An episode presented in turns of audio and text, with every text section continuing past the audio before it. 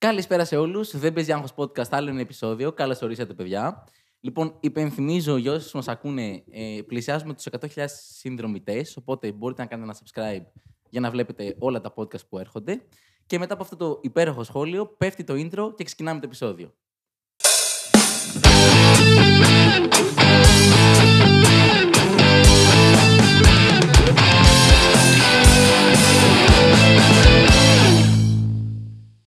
Λοιπόν, γυρίσαμε από το intro, παιδιά. Ε, έχω σήμερα την πολύ μεγάλη χαρά να έχω καλεσμένο τον Μάρκο Κούμαρη. Ένα τεράστιο χειροκρότημα.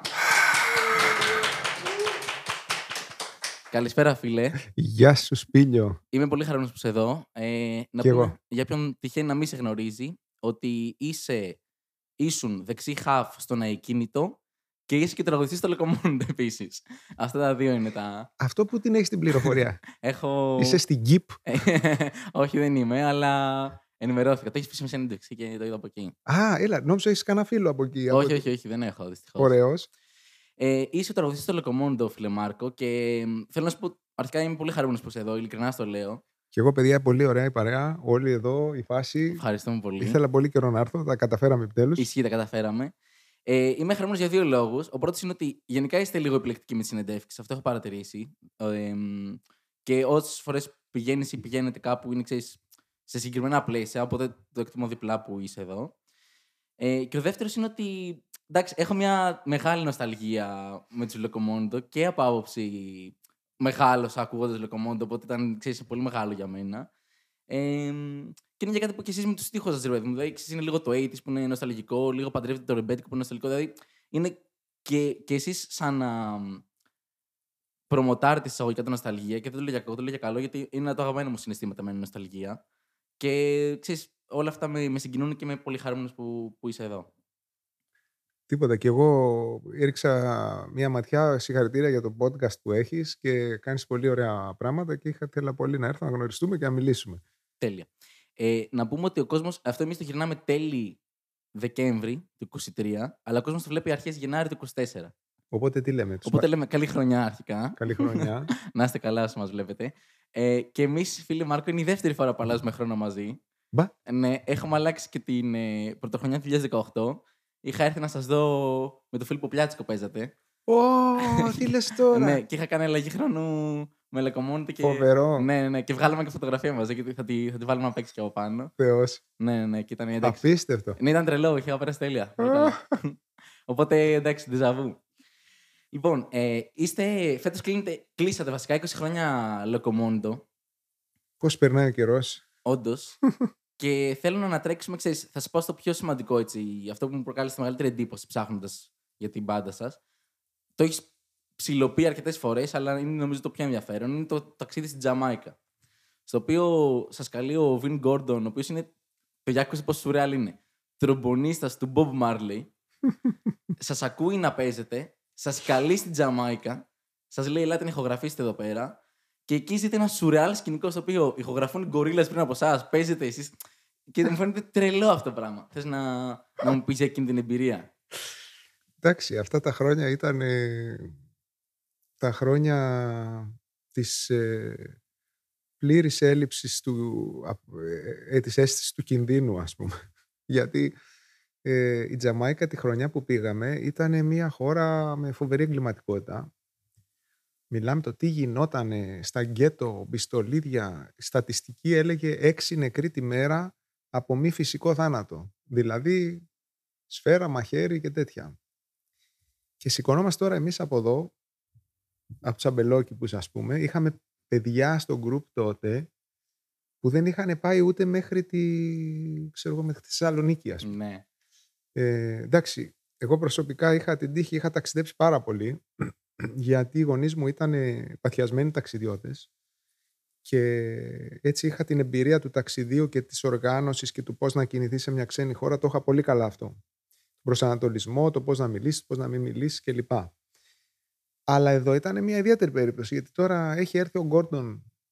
Ο Γκόρντον τώρα, τι να πω, είναι μια μορφή αυτής της μουσικής, ένας θρύλος, ο οποίος ήταν στην Αθήνα και επειδή κάναμε support τότε ε, σε ό,τι ρέγγε συγκρότημα ερχόταν, κάναμε support και στους Catalites. Μμ. Οι Scatalites ήταν ένα πολύ παραδοσιακό τζαμαϊκανό σχήμα που πέσανε αυτό το παραδοσιακό το σκά. Και το κύριο όργανο εκεί πέρα, όπως σε εμάς είναι το μπουζού και γίνεται το τρομπόνι. Το τρομπόνι δίνει τη, την, ε, ας πούμε, είναι το, το βασικό όργανο, σολιστικό όργανο που θα δώσει την κατεύθυνση. Και μας λέει αυτός ο Γκόρντον, ελάτε, λέει, oh, you guys, λέει, come to Jamaica. Rica! να, να κάνεις record, ας πούμε. Ναι, ναι.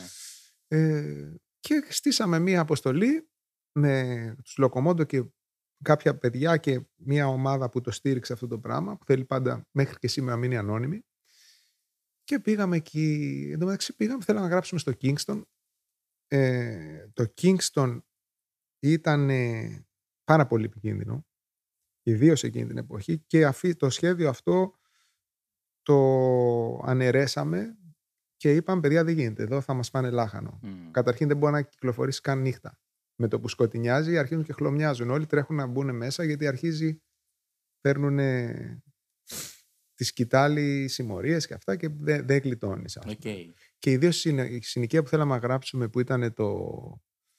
Ε, το Tuff Gong Studio, ας πούμε, του, που είχε γράψει ο Μάρλεϊ, θέλαμε υποτίθεται να γράψουμε εκεί πέρα, δεν υπήρχε. Δεν περίπτωση τώρα 14 Έλληνες, καταρχήν μόνο και μόνο που είσαι λευκός, υπάρχει ένας ρατσισμός φοβερός. Μμ. Άμα είσαι λευκός θα σε φάμε μόνο και μόνο έτσι για να διασκεδάσουμε, ας πούμε.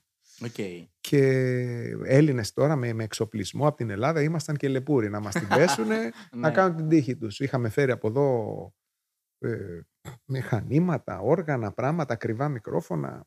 Τέλος πάντων, και τι κάνουμε, παίρνουμε το λεωφοριάκι και πάμε στη βόρεια Τζαμάικα που είναι σαν να πηγαίνουμε στα ζαγοροχώρια, Μμ. σε κάτι χωριά. Δεν είχαμε ιδέα ούτε στούντιο ούτε τίποτα. Φτάνουμε σε ένα ξενοδοχείο τη νύχτα που λεγόταν ε, Τζαμάικα Παλάς. Ένα καλό ξενοδοχείο, γιατί θέλαμε να πάμε σε ξακαλό να είμαστε σίγουροι. Λέμε, έχει κανένα στούντιο εδώ κοντά. Ναι, λέει, έχει ένα πολύ καλό στούντιο. Αυτό. Ποιο είναι αυτό; Και ήταν το νούμερο ένα στούντιο, G-Jam Studios λεγόταν, ε, όπου είχε περάσει ό,τι θέλεις από εκεί πέρα και γράφανε και ηχογραφούσανε.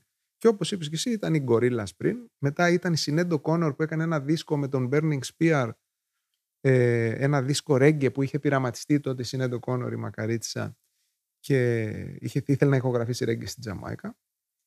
Και βοηθός ηχολήπτη, δηλαδή το παιδί ας πούμε για να κάνει κάτι πρόχειρες παραγωγές στο παιδί για όλες τις δουλειές ήταν ο Alborosie. Δεν ξέρω αν τον ξέρετε. Ο Alborosie είναι ένας τύπος που με κάτι τζίβες μέχρι το πάτωμα ας Οκ. πούμε, ο οποίος είναι ο... αυτή τη στιγμή νομίζω πρέπει να είναι το νούμερο ένα reggae όνομα. Άντε. Ναι, ε, έχει το... ένα hit που λέγεται Kingston Town, Μμμ. αλλά γενικώς. Ε, Τέλος πάντων είναι νομίζω number one αυτή τη στιγμή, εμπορικά. Οκ. Δηλαδή νομίζω είναι και πάνω και από τον Damian Marley. Ναι, ναι, ναι. Ε, και τότε Τι λες; τύλιγε καλώδια, ας πούμε. Τι λες; Ναι, και ήταν αλήτης μεγάλος αυτός βέβαια. Τον, ε, με το, το πρώτο που έκανε όταν μπήκαμε ήταν σήκωσε την μπλούζα να μας δείξει ότι έχει το κουμπούρι και ότι στο Μμμ. Kingston αυτός ας πούμε είναι μέσα και μην ε, φοβάστε γιατί εγώ είμαι εκεί. Και γενικώς τέλος πάντων συναντάμε αυτό το σκηνικό. Οκ. Και λέμε, οκ, εδώ είμαστε. Ωραίο το στούντιο, το κοιτάμε, ήταν ένα στούντιο που δεν ήταν για να γράψει live. Του λέμε, ωραία, αυτός ήταν ο Island Records, ο επόμενος που είχε πάρει την εταιρεία από την εταιρεία του Marley. Μμ. Ο Chris Blackwell είχε κάνει όλες τις παραγωγές του Bob Marley και αυτός λεγόταν ε, ε, John Baker. Και ο John Baker ε, λέει, παιδιά, τι, δεν θα μου αλλάξετε εδώ όλο το στούντιο και φέρνω ένα, κριτι- δύο κριτικούς και κάνουν το, το στούντιο το φέρνουν τούμπα Οκ. ο Alborosie να τραβάει τα μαλλιά τους. Σου λέει, αυτό πώς θα το ξαναφέρουμε όπως ήταν. Είχαμε το γυρνάμε όλο για να γίνει αναλογικό, να μπορούμε να παίξουμε live δηλαδή. Ναι, ναι, Γιατί ναι. αυτό ήταν να ηχογραφήσει δύο-τρεις φωνές και τέτοια. Χλίδα, από κάτω η Καραϊβική, από πάνω τζακούζι, μας φέρνανε punch, fruit punch, καφέδες, μάγειρες. Μέχρι που τελειώσαν τα λεφτά την τρίτη μέρα. Οκ. Τέλος πάντων, είχε, ήταν μεγάλη περιπέτεια. Μεγάλη περιπέτεια. Και είχαμε 10, 12 μέρες καιρό να γράψουμε το δίσκο. Και ο δίσκος μετά ονομάστηκε 12 μέρες Τζαμάικα. Ναι. Εκεί μέσα έχει το Δεν κάνει κρύο στην Ελλάδα, έχει το τηλεκοντρόλ, έχει το γλάρο ε, και άλλα 30-40 που δεν τα έχουμε βγάλει ακόμα, φαντάσου. Ηχο- Άντε. Ηχογραφήσαν πάρα πολύ υλικό. Φέρανε Τζαμαϊκανούς μουσικούς παλαιούς του τότε ερχόντουσαν, τους έφερνε ο Γκόρντον ας πούμε. Okay.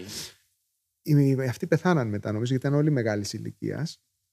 Και τέλος πάντων ε, ήταν μεγάλη εμπειρία γιατί σου λέω είχες αυτό το... Είχες αυτά τα παιδιά, ρε παιδί μου, από εδώ, που ήταν πολύ αθώα και καθόλου ταξιδεμένα και τα, τα πέταξες σε ένα σκηνικό, ε, ξέρεις, να ηχογραφούν με τον τρομπονίστα του Bob Marley στη Τζαμάικα, με πίεση χρόνου, με έξοδα. Είχαμε βάλει χρήματα όλοι, περισσότερο σου λέω εκείνη η ομάδα που μας στήριξε ε, και ήταν ιδιαίτερο. Δηλαδή, λέω ότι όποιος ήρθε στην Τζαμάικα ήταν λοκομόντο για πάντα. Mm. Αυτές οι δύο εβδομάδες που καθίσαμε. Γιατί ήταν όλο το σκηνικό, το στήσιμο, το, η εμπειρία, το, ο κίνδυνος που ήταν διαρκώς παντού. Ε, Έχετε σκοπό με τα κυκλοφόρτα να, τα, να κυκλοφορήσει... Θα δούμε, ναι, ξέρεις τι γίνεται. Αλλάζει ο καιρός. Δηλαδή, παρατηρώ γενικά με τη μουσική ότι ε, εμείς, όπως λέω και στο AIDS, ερχόμαστε από μια εποχή με τελείως άλλο άκουσμα. Δεν ξέρω κατά πόσον έχει νόημα ε, στη, δηλαδή αυτό, αυτό το είδος μουσικής πια για ένα πιτσιρικά 15-20 χρονών. Ξέρεις, εμείς όσο, όσο και να το κάνουμε έχουμε μεγαλώσει, ερχόμαστε και ξέρεις, παρουσιάζουμε μια μουσική που ήταν ακόμα πιο παλιά από εμάς.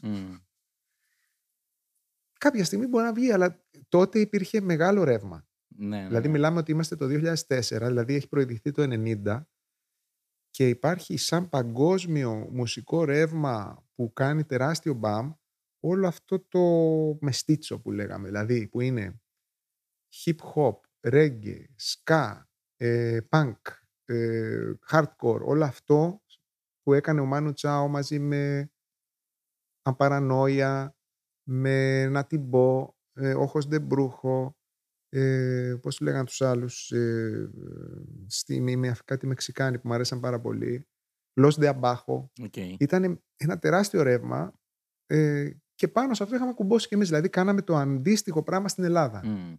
Και υπήρχαν και άλλα γκρουπ εδώ που το κάνανε. Απλά εμείς καταφέραμε και αντέξαμε, ας πούμε, στον χρόνο. Αυτό θεωρώ. Δηλαδή τώρα δεν ξέρω, τα πράγματα έχουν αλλάξει. Πολύ, είναι όλο το θέμα στο hip hop πια. Το ντύσιμο, το φέρσιμο, ο ήχος. Είναι, είναι κάτι... Έχει, ξέρεις, έχει περάσει ρε παιδί μου η, η δικιά μας η γενιά και παίζουν μπάλα αυτοί και καλώς κάνουν. Δηλαδή είναι η δική τους εποχή τώρα. Ήθελα, εντάξει, το είχα κρατήσει για πιο μετά, αλλά επειδή το αναφέρεις τώρα, ήθελα πολύ να, να μου πεις ποια είναι η γνώμη σου για την ε, μουσική πλέον στην Ελλάδα και ειδικά τη ράπα. Στην Ελλάδα γενικότερα, γιατί η Ελλάδα αντιγράφει, προσπαθεί να αντιγράψει το αυτό, ε, το, το μοντέλο το αμερικάνικο. Δηλαδή δεν ακούμε εδώ. Εντάξει, στην Αμερική όμως υπάρχει και πολύ pop, ας πούμε. Εδώ η ελληνική pop δεν είναι τόσο. Ναι. Δεν ξέρω, πες μου εσύ και να κουμπώσω κι εγώ. Ανέπτυξε το Ωραία, λίγο. Εγώ θα έλεγα, κουβέντα. Για το rap θα έλεγα περισσότερο. Γιατί mm. επειδή ας πούμε εσύ προέρχεσαι από ένα background το οποίο υπηρετεί εισαγωγικά μουσικές του περιθωρίου. Από την άποψη ότι και η ρέγγι και το ρεμπέτικο έχουν αυτά τα στοιχεία. Ε, θεωρώ ότι χωρίς να θέλω να επηρεάσω την απάντησή σου, πίστευα στο μυαλό μου ότι θα είσαι θετικά προσκείμενος προς την ε, ραπ, ας πούμε, που πάλι μιλάει για το περιθώριο και είναι από το περιθώριο για το περιθώριο, ας πούμε. Η ραπ του 90 λες τώρα. Η ραπ του 2023. Α, ναι, τι, σωστό, ναι, ok, okay, κατάλαβα τι λες. Δηλαδή για σένα είναι περιθώριο. Ναι, ας πούμε το καλλιτέχνες όπως ο Λεξ. Ξέρεις. μπράβο. Τώρα με πιάσεις αδιάβαστο γενικώς okay. για να πιάσω τις κατηγορίες, αλλά ξέρω ότι ο Λεξ έχει ένα μεγάλο ρεύμα κλπ. κλπ και υπάρχουν ε, ας πούμε αξιόλογες δουλειές και υπάρχουν δουλειές ας πούμε που ο κόσμος λίγο τις ε, χλεβάζει ας πούμε. Mm. Όπως είπα και πριν αρχίσουμε την κουβέντα, δεν πολύ παρακολουθώ. Mm-hmm. Αυτή είναι η μαύρη μου αλήθεια. Δεν πολύ παρακολουθώ από ένα σημείο και πέρα, γιατί είναι, ε, πώς να πω, χρησιμοποιείται ένα τελείως άλλο λεξιλόγιο, ε, όχι λεξιλόγιο με τις λέξεις, μουσικό λεξιλόγιο από αυτό που έχω συνηθίσει ε, πώς να σου πω, εμείς μεγαλώσαμε με ένα που μουσική για μας έπρεπε να υπάρχουν τέσσερα στοιχεία. Αρμονία, μελωδία, ε, στίχος και ρυθμος Ε, αυτή τη στιγμή έχουμε στίχο και ρυθμό. Δύο πράγματα. Προσπαθώ, θέλω να το, να το δω, αλλά δεν μπορώ να συνδεθώ Δηλαδή, ό,τι και να πω θα είναι μια ακαδημαϊκή ας πούμε ε, κριτική και στο τέλος τέλος ποιος μας ρώτησε κιόλας. Αυτή η μουσική δεν είναι, δεν είναι να, να έρθουμε εμείς τώρα οι παππούδες να την κρίνουμε. Έτσι, αυτή η μουσική είναι για να διαφοροποιηθεί από εμά. Δηλαδή, όπως και η μουσική που, κάνει, που έκαναμε εμείς ήταν για να διαφοροποιηθούμε από τους γονείς μας. Και οι γονείς μας για να διαφοροποιηθούν από τους γονείς τους. Δηλαδή, η μουσική έχει αυτή τη δύναμη να θέλει να σου δημιουργήσει τη νέα σου οικογένεια. Είσαι σε μια οικογένεια και κάποια στιγμή έχεις, καταλαβαίνεις ότι ok, okay, ωραία οικογένεια, τη σέβομαι, αλλά θέλω να κάνω το δικό μου πράγμα και αυτό πρέπει να το βγάλω, να το, να το, ε, πώς να, το, να, να το περικλείσω με κάτι, με τη γλώσσα, με μια γλώσσα που δεν θα καταλαβαίνεις, με ένα ντύσιμο που δεν θα σου με αυτό, με ένα φέρσιμο που θα σου φαίνεται παράξενο. Είναι νόμος, αυτό πρέπει να γίνει. Οπότε σε αυτή τη φάση με όλο αυτό το ντύσιμο, το φέρσιμο, η, ο ναρκισισμός, η ας πούμε αυτοπροβολή, αυτό το όλα για τα λεφτά ας πούμε, που πολλές φορές υπάρχει στα ραπ, μου είναι τόσο ξένο, αλλά απ' την άλλη, γιατί ξέρεις, εμείς κάναμε κάτι τελείως διαφορετικό. Εμείς, η δικιά μου γενιά, ήθελε το αντίθετο. Δηλαδή, κορόιδευε αυτούς που δίνουν τόσο βάση στα, στα brands ή κορόιδευε αυτούς που ο κύριος στόχος τους ήταν η αυτοπροβολή. Στο σχολείο δηλαδή έπεφτε φατούρο. Τον λέγα, όποιος έκανε φιγούρα, δηλαδή έλεγε εγώ, εγώ, εγώ, ήταν ο φιγούρας, έτρωγε ναι. σφαλιάρες, δηλαδή τον, τον κάνανε πέρα. Γιατί θεωρούταν ότι ήταν φάουλ. Ενώ τώρα όποιος δεν ας πούμε δείχνεται, δεν προβάλλεται, δεν κάνει, είναι εκτός. Θεωρείται ότι α, δεν είναι αρκετά, ας πούμε, δεν έχει αρκετή αυτοπεποίθηση το αμερικάνικο μοντέλο. Πιστρέφω λοιπόν ότι ξέρεις, ουσιαστικά όλο αυτό που γίνεται, γίνεται για να μην έχει σχέση με εμάς. Δεν μπορούμε να είμαστε τώρα ε, στην ηλικία μας και να, να μπορεί να μας μιλήσει αυτό. Ε, αλλά είναι σεβαστό γιατί αυτό, αυτή, αυτό πρέπει να γίνει. Και καλά κάνει και είναι έτσι. Δηλαδή, το, θα ήταν άσχημο να, να κάνανε τα παιδιά την ίδια μουσική που κάνουν οι δικοί μας, ας πούμε. Άρα, και, και πόσο μόνο εμείς, οι, οι, Λόκο που κάνανε μια μουσική τελείως περιθωριακή, δηλαδή ένα παρακλάδι. Νομίζω όταν ξεκινήσαμε το κύριο χαρακτηριστικό, η ροκ. Έτσι. Ροκ. Ήταν ροκ και το έντεχνο στην Ελλάδα και από εκεί το σκυλάδικο, το λαϊκό, το μπουζούκι, το, το ρεμπέτικο. Ήταν όλα αυτά που υπήρχαν και υπήρχε τώρα και ένα γκρουπ που έκανε, ή 5, 4, 6 γκρουπ που κάνανε ελληνική reggae ska. Ήταν ένα μικρό παρακλάδι. Τέλος πάντων, έχει πολύ ενδιαφέρον. Το σου λέω το παρακολουθώ, αλλά δεν μπορώ να συνδέσω συναισθηματικά. Εντάξει, δεν σε ρώτησα περισσότερο και σαν ακροτή, αλλά και ας πούμε μουσικά σας έχει επηρεάσει κάπως αυτή η τάση του. Αυτό που λες ότι το 12 μέρες στη Τζαμάικα 2 π.χ. Ναι. Θα, το, θα δυσκολευόσασταν να το βγάλετε. Λόγω δεν έχει νόημα. Δεν έχει νόημα. Δεν... Κοίταξε, ουσιαστικά η μουσική πάντα είναι ένας αντίκτυ, η μουσική και το ποδόσφαιρο και η μπάλα είναι ένας καθρέφτης κοινωνίας τώρα. Ποιες είναι οι αξίες της κοινωνίας τώρα; Αυτές. Αυτό θα φανεί στη μουσική. Ε, εντάξει, υπάρχουν κάποια πράγματα που, που θεωρώ ότι δεν ξέρω αν είναι πίσω ή μπροστά. Ε, αλλά πάλι εν τέλει όταν κάθομαι και το σκέφτομαι λέω και ποιο, ποιοι είμαστε εμείς να το κρίνουμε τελικά; Δεν, δεν, όπως και εμείς δεν ρωτήσαμε τότε τους, τους ε, σαραντάριδες εκείνης της εποχής, ας πούμε, τι πιστεύουν, γιατί ουσιαστικά θέλαμε να τους τις σπάσουμε. Ναι. Δηλαδή δεν... Πώς να σου πω, ε, άμα το παρακολουθήσεις από το 1900 όλο αυτό το, η, η, η pop μουσική νομίζω για μένα ξεκινάει από το 1950 και πέρα. Πριν το 50 τι είχαμε, σφαγές, πολέμους. Δεν υπήρχε δηλαδή έφηβος που να μην έχει πολεμήσει πριν το 50. Κάπου θα την είχε φάει τη σφαίρα σου. Και οι παλιοί λέγανε, θυμάμαι, ότι είναι άντρας. Λέει κάποιος που δεν μπορεί να μείνει σε άντρας και να μην έχεις σκοτώσει κάποιον. Ήταν τότε η εποχή του, του 30. Ε, ή τέλος πάντων υπήρχε μια σκληρότητα. Και ξαφνικά το 50 ανοίγει μπροστά και σου λέει: Ωπ, δεν θα πολεμήσουμε. Θα, θα πάμε 30 χρονών και δεν θα έχουμε πολεμήσει. Ναι. Οπότε τι γίνεται; Υπάρχει μια τεστοστερόνη, μια ενέργεια, ένα κάτι το οποίο ευτυχώς δεν πάει Και πάει σε κάτι άλλο, πάει σε μια μουσική. Οπότε τα παιδιά τους είχαν αποθυμένο Elvis Presley, ξέρω, rock and roll.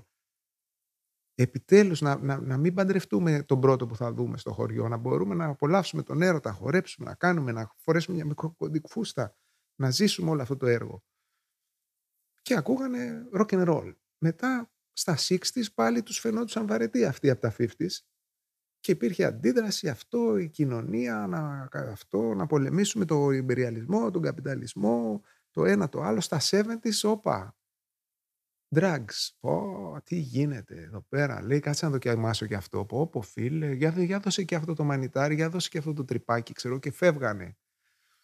Έιτες μετά άρχισαν οι κόκκες. Αυτά και αυτό και είχαν και τον ψυχρό πόλεμο και το φόβο ότι αύριο θα γίνει το μπαμ και θα, θα, θα αρχίσει ο πυρηνικός πόλεμος. Οπότε ό,τι είναι τώρα να τα απολαύσουμε και όλο αυτό φαντάσου τι κόντρα δίνει mm. στους γονείς αυτών των παιδιών που είχαν χάσει το πόδι τους, το μάτι τους, είχαν πατήσει νάρκες και σου λέει το, είχα κατάφερα, έζησα, μεγάλωσα δύο παιδιά και ο ένας έχει κάτι μαλλιά και βάφει τα μάτια του και ο πιο μικρός έχει αφήσει μια μοϊκάνα ας πούμε και φοράει κάτι πέτσινα και ακούει Dead Kennedys. Ναι. Δηλαδή οι συγκρούσεις ήταν τρομερές ανάμεσα στους γονείς και στα παιδιά. Και είναι λογικό να συμβεί και αυτό σήμερα. Δηλαδή, εμείς θεωρώ ότι η δικιά μου γενιά μου έκανε. είχε σαν ε, κύριο αξιακό κατόρθωμα ε, να, να δημιουργήσει ένα κόσμο λίγο πιο συλλογικό, λίγο πιο δίκαιο, πιο ίσο για τις γυναίκες, να, τα εργασιακά, όλα αυτά τα πράγματα. Δηλαδή ήταν του εμείς. Να μπορέσουμε δηλαδή να φτιάξουμε μια κοινωνία που μαζί ε, θα στηρίξει τον πιο αδύναμο και, και είχες αυτό το εμείς μέσα. Και ουσιαστικά χλέβαζε αυτόν που ήθελε να μπει ο ίδιος μόνος του μπροστά, να είναι, το όνειρό του ουσιαστικά ήταν απλά να είναι πιο πλούσιος από τους άλλους και να έχει πέντε αμάξια παραπάνω από τους άλλους. Αυτό το χλέβαζε η δική μας η γενιά. Και βλέπεις ότι τώρα αυτό που θεωρείται ότι, ότι κάποιος έχει πετύχει είναι αυτός που έχει καταφέρει μόνος του να τους γράψει όλους και να προχωρήσει. Δηλαδή, ε, είναι το αντίθετο από αυτό το, ή, ας πούμε η δικιά μας η γενιά είχε αυτό με την οικολογία, αυτό να καταφέρουμε να, να σωθεί ο πλανήτης, να έχουμε εξαφάνιση των ειδών, έχουμε την υπερθέρμανση, λιώνουν οι πάγοι, το, το διοξίδιο του άνθρακα, το ενεργειακό αποτύπωμα και πορείες και αυτά και έτρωγες δακρυγόνα και σε δέρνανε γιατί πήγαινες να κλείσει το εργοστάσιο και αυτό και όλο αυτό τώρα δεν έχει καμία σημασία. Βλέπεις ότι ούτε που νοιάζεται ο άλλος, τον νοιάζει να φορέσει το brand, να κάνει ένα ωραίο βιντεάκι στο TikTok, ξέρεις. Οπότε κάθε γενιά δίνει στην προηγούμενη μια σφαλιάρα. Και καλά κάνει ενδεχομένως. Γιατί μπορεί και αυτά που λέγαμε να τα μλακές, δεν ξέρω. Καλά, εντάξει. Αλλά έρχομαι από αυτήν την προσέγγιση, από αυτό το αξιακό σύστημα. Νιώθω σαν γέφυρα που ενώνει δύο εποχές. Ναι. Ε, ε, κάθε προσπάθεια να προσαρμοστείς στις συνθήκες είναι σαν το σπαγκά του Van Damme στις Νταλίκες που λέω στο 80's. Πάμε να πάρουμε αυτά τα, αυτό το υλικό και εκείνο το υλικό και κάπως να δώσουμε τα χέρια, να δούμε πώς θα θα, θα, θα κατανοήσουμε το τι γίνεται, ας πούμε. Το περιγράφεις και πολύ ωραία στο, στο Filtragram, που είναι και το τελευταίο σας κομμάτι. Και εγώ το άκουσα και τύπου... Ξέρεις, τριγκαρίστηκα στην αρχή. Λέω, wow, ξέρω, είναι λες και... Ήταν πολύ αληθινό. Δηλαδή, όλο αυτό που περιγράφεις σε πέντε λεπτά τραγούδι, που το εκτίμησα κιόλας που είναι πέντε λεπτά, γιατί ξέρεις, ε, έχω ακούσει ότι παλιότερα έχεις πει, ρε παιδί μου, ότι η τάση της μουσικής είναι σε πιο μικρά κομμάτια, ας πούμε, του 1,5 λεπτού, 2 λεπτά. Και είναι ωραίο που, ξέρεις, 5 λεπτά κομμάτι πάρτο και είχε κουπλέ και άλλο και άλλο και άλλο και άλλο. Πριν ε, περίπου 10 χρόνια τους είχα πει, παιδιά, δεν μην κάνετε 3,5 λεπτά κομμάτι. Στο μέλλον θα είμαστε στο 1,5. Mm. 1,5 με 2. Και ήμουνα έπεσα έξω. Γιατί ήρθε το TikTok και τα Reels που είναι ακόμα μικρότερα. Ναι. δηλαδή ουσιαστικά έχουμε ε, προγραμματιστεί να φοκουσάρουμε το attention span μας έχει μειωθεί ώστε ξέρεις, δεν έχει νόημα να κάνεις μεγάλα τραγούδια. Γιατί ο άλλος δεν θα τα προσέξει εκτός αν πραγματικά είναι, ξέρεις, τον πηγαίνεις από το ένα στο άλλο. Ναι, το κάνετε πολύ καλά αυτό και με το Filtragram που είπα τώρα και με το Star που θα το πούμε και σε λίγο γιατί θέλω να σε ρωτήσω πάνω σε αυτό. Ε, θα γυρίσω λίγο στη μουσική και θα σε, θα σε ρωτήσω επειδή εσύ έχεις κάνει μουσικές σπουδές στην jazz μουσική. Ναι, εντάξει, οι μουσικές σπουδές, να σου πω, οι καλύτερες μουσικές σπουδές είναι να παίζεις σε μπάντες. Okay. Αλλά έχω και πτυχίο jazz μουσικού Μπράβο, για έχεις. κιθάρα, για φωνή. Έχω παίξει big band που είναι από τα πιο δύσκολα γιατί διαβάζεις νότες και ξέρεις κουστούμάκι και παίζεις τσουκ τσουκ τσουκ τσουκ. πολύ- Το πιο δύσκολο level πιστεύω για κιθαρίστα. Ε, αλλά γενικώς, ενώ έχω την ακαδημαϊκή αυτή, τη- δεν την, ξέρεις, την έχω μόνο σαν καβάτζα για να καταλαβαίνω τι γίνεται. Δηλαδή, Ναι, αυτό ήθελα να σε ρωτήσω. ότι, ε, Προέρχεσαι από πολλά διαφορετικά είδη. Δηλαδή, έχεις την jazz που την έχεις σπουδάσει. Έχεις την bank που έπαιζες στα 18. Έχεις το ρεμπέτικο που άκουγες μετά. Οπότε έχεις πολλά διαφορετικά είδη. Ρόκα έχεις ακούσει από ό,τι έχω καταλάβει. Έχεις πολλά διαφορετικά είδη μουσικής, ξέρω εγώ, και ερεθίσματα. Και ήθελα να σε ρωτήσω πώς έχει επηρεάσει αυτό στο, στην τορνή σου, έτσι, στη μουσική με τον Λοκομόντο, γιατί ω επιτοπλίστων εσύ γράφεις μουσική και στίχους.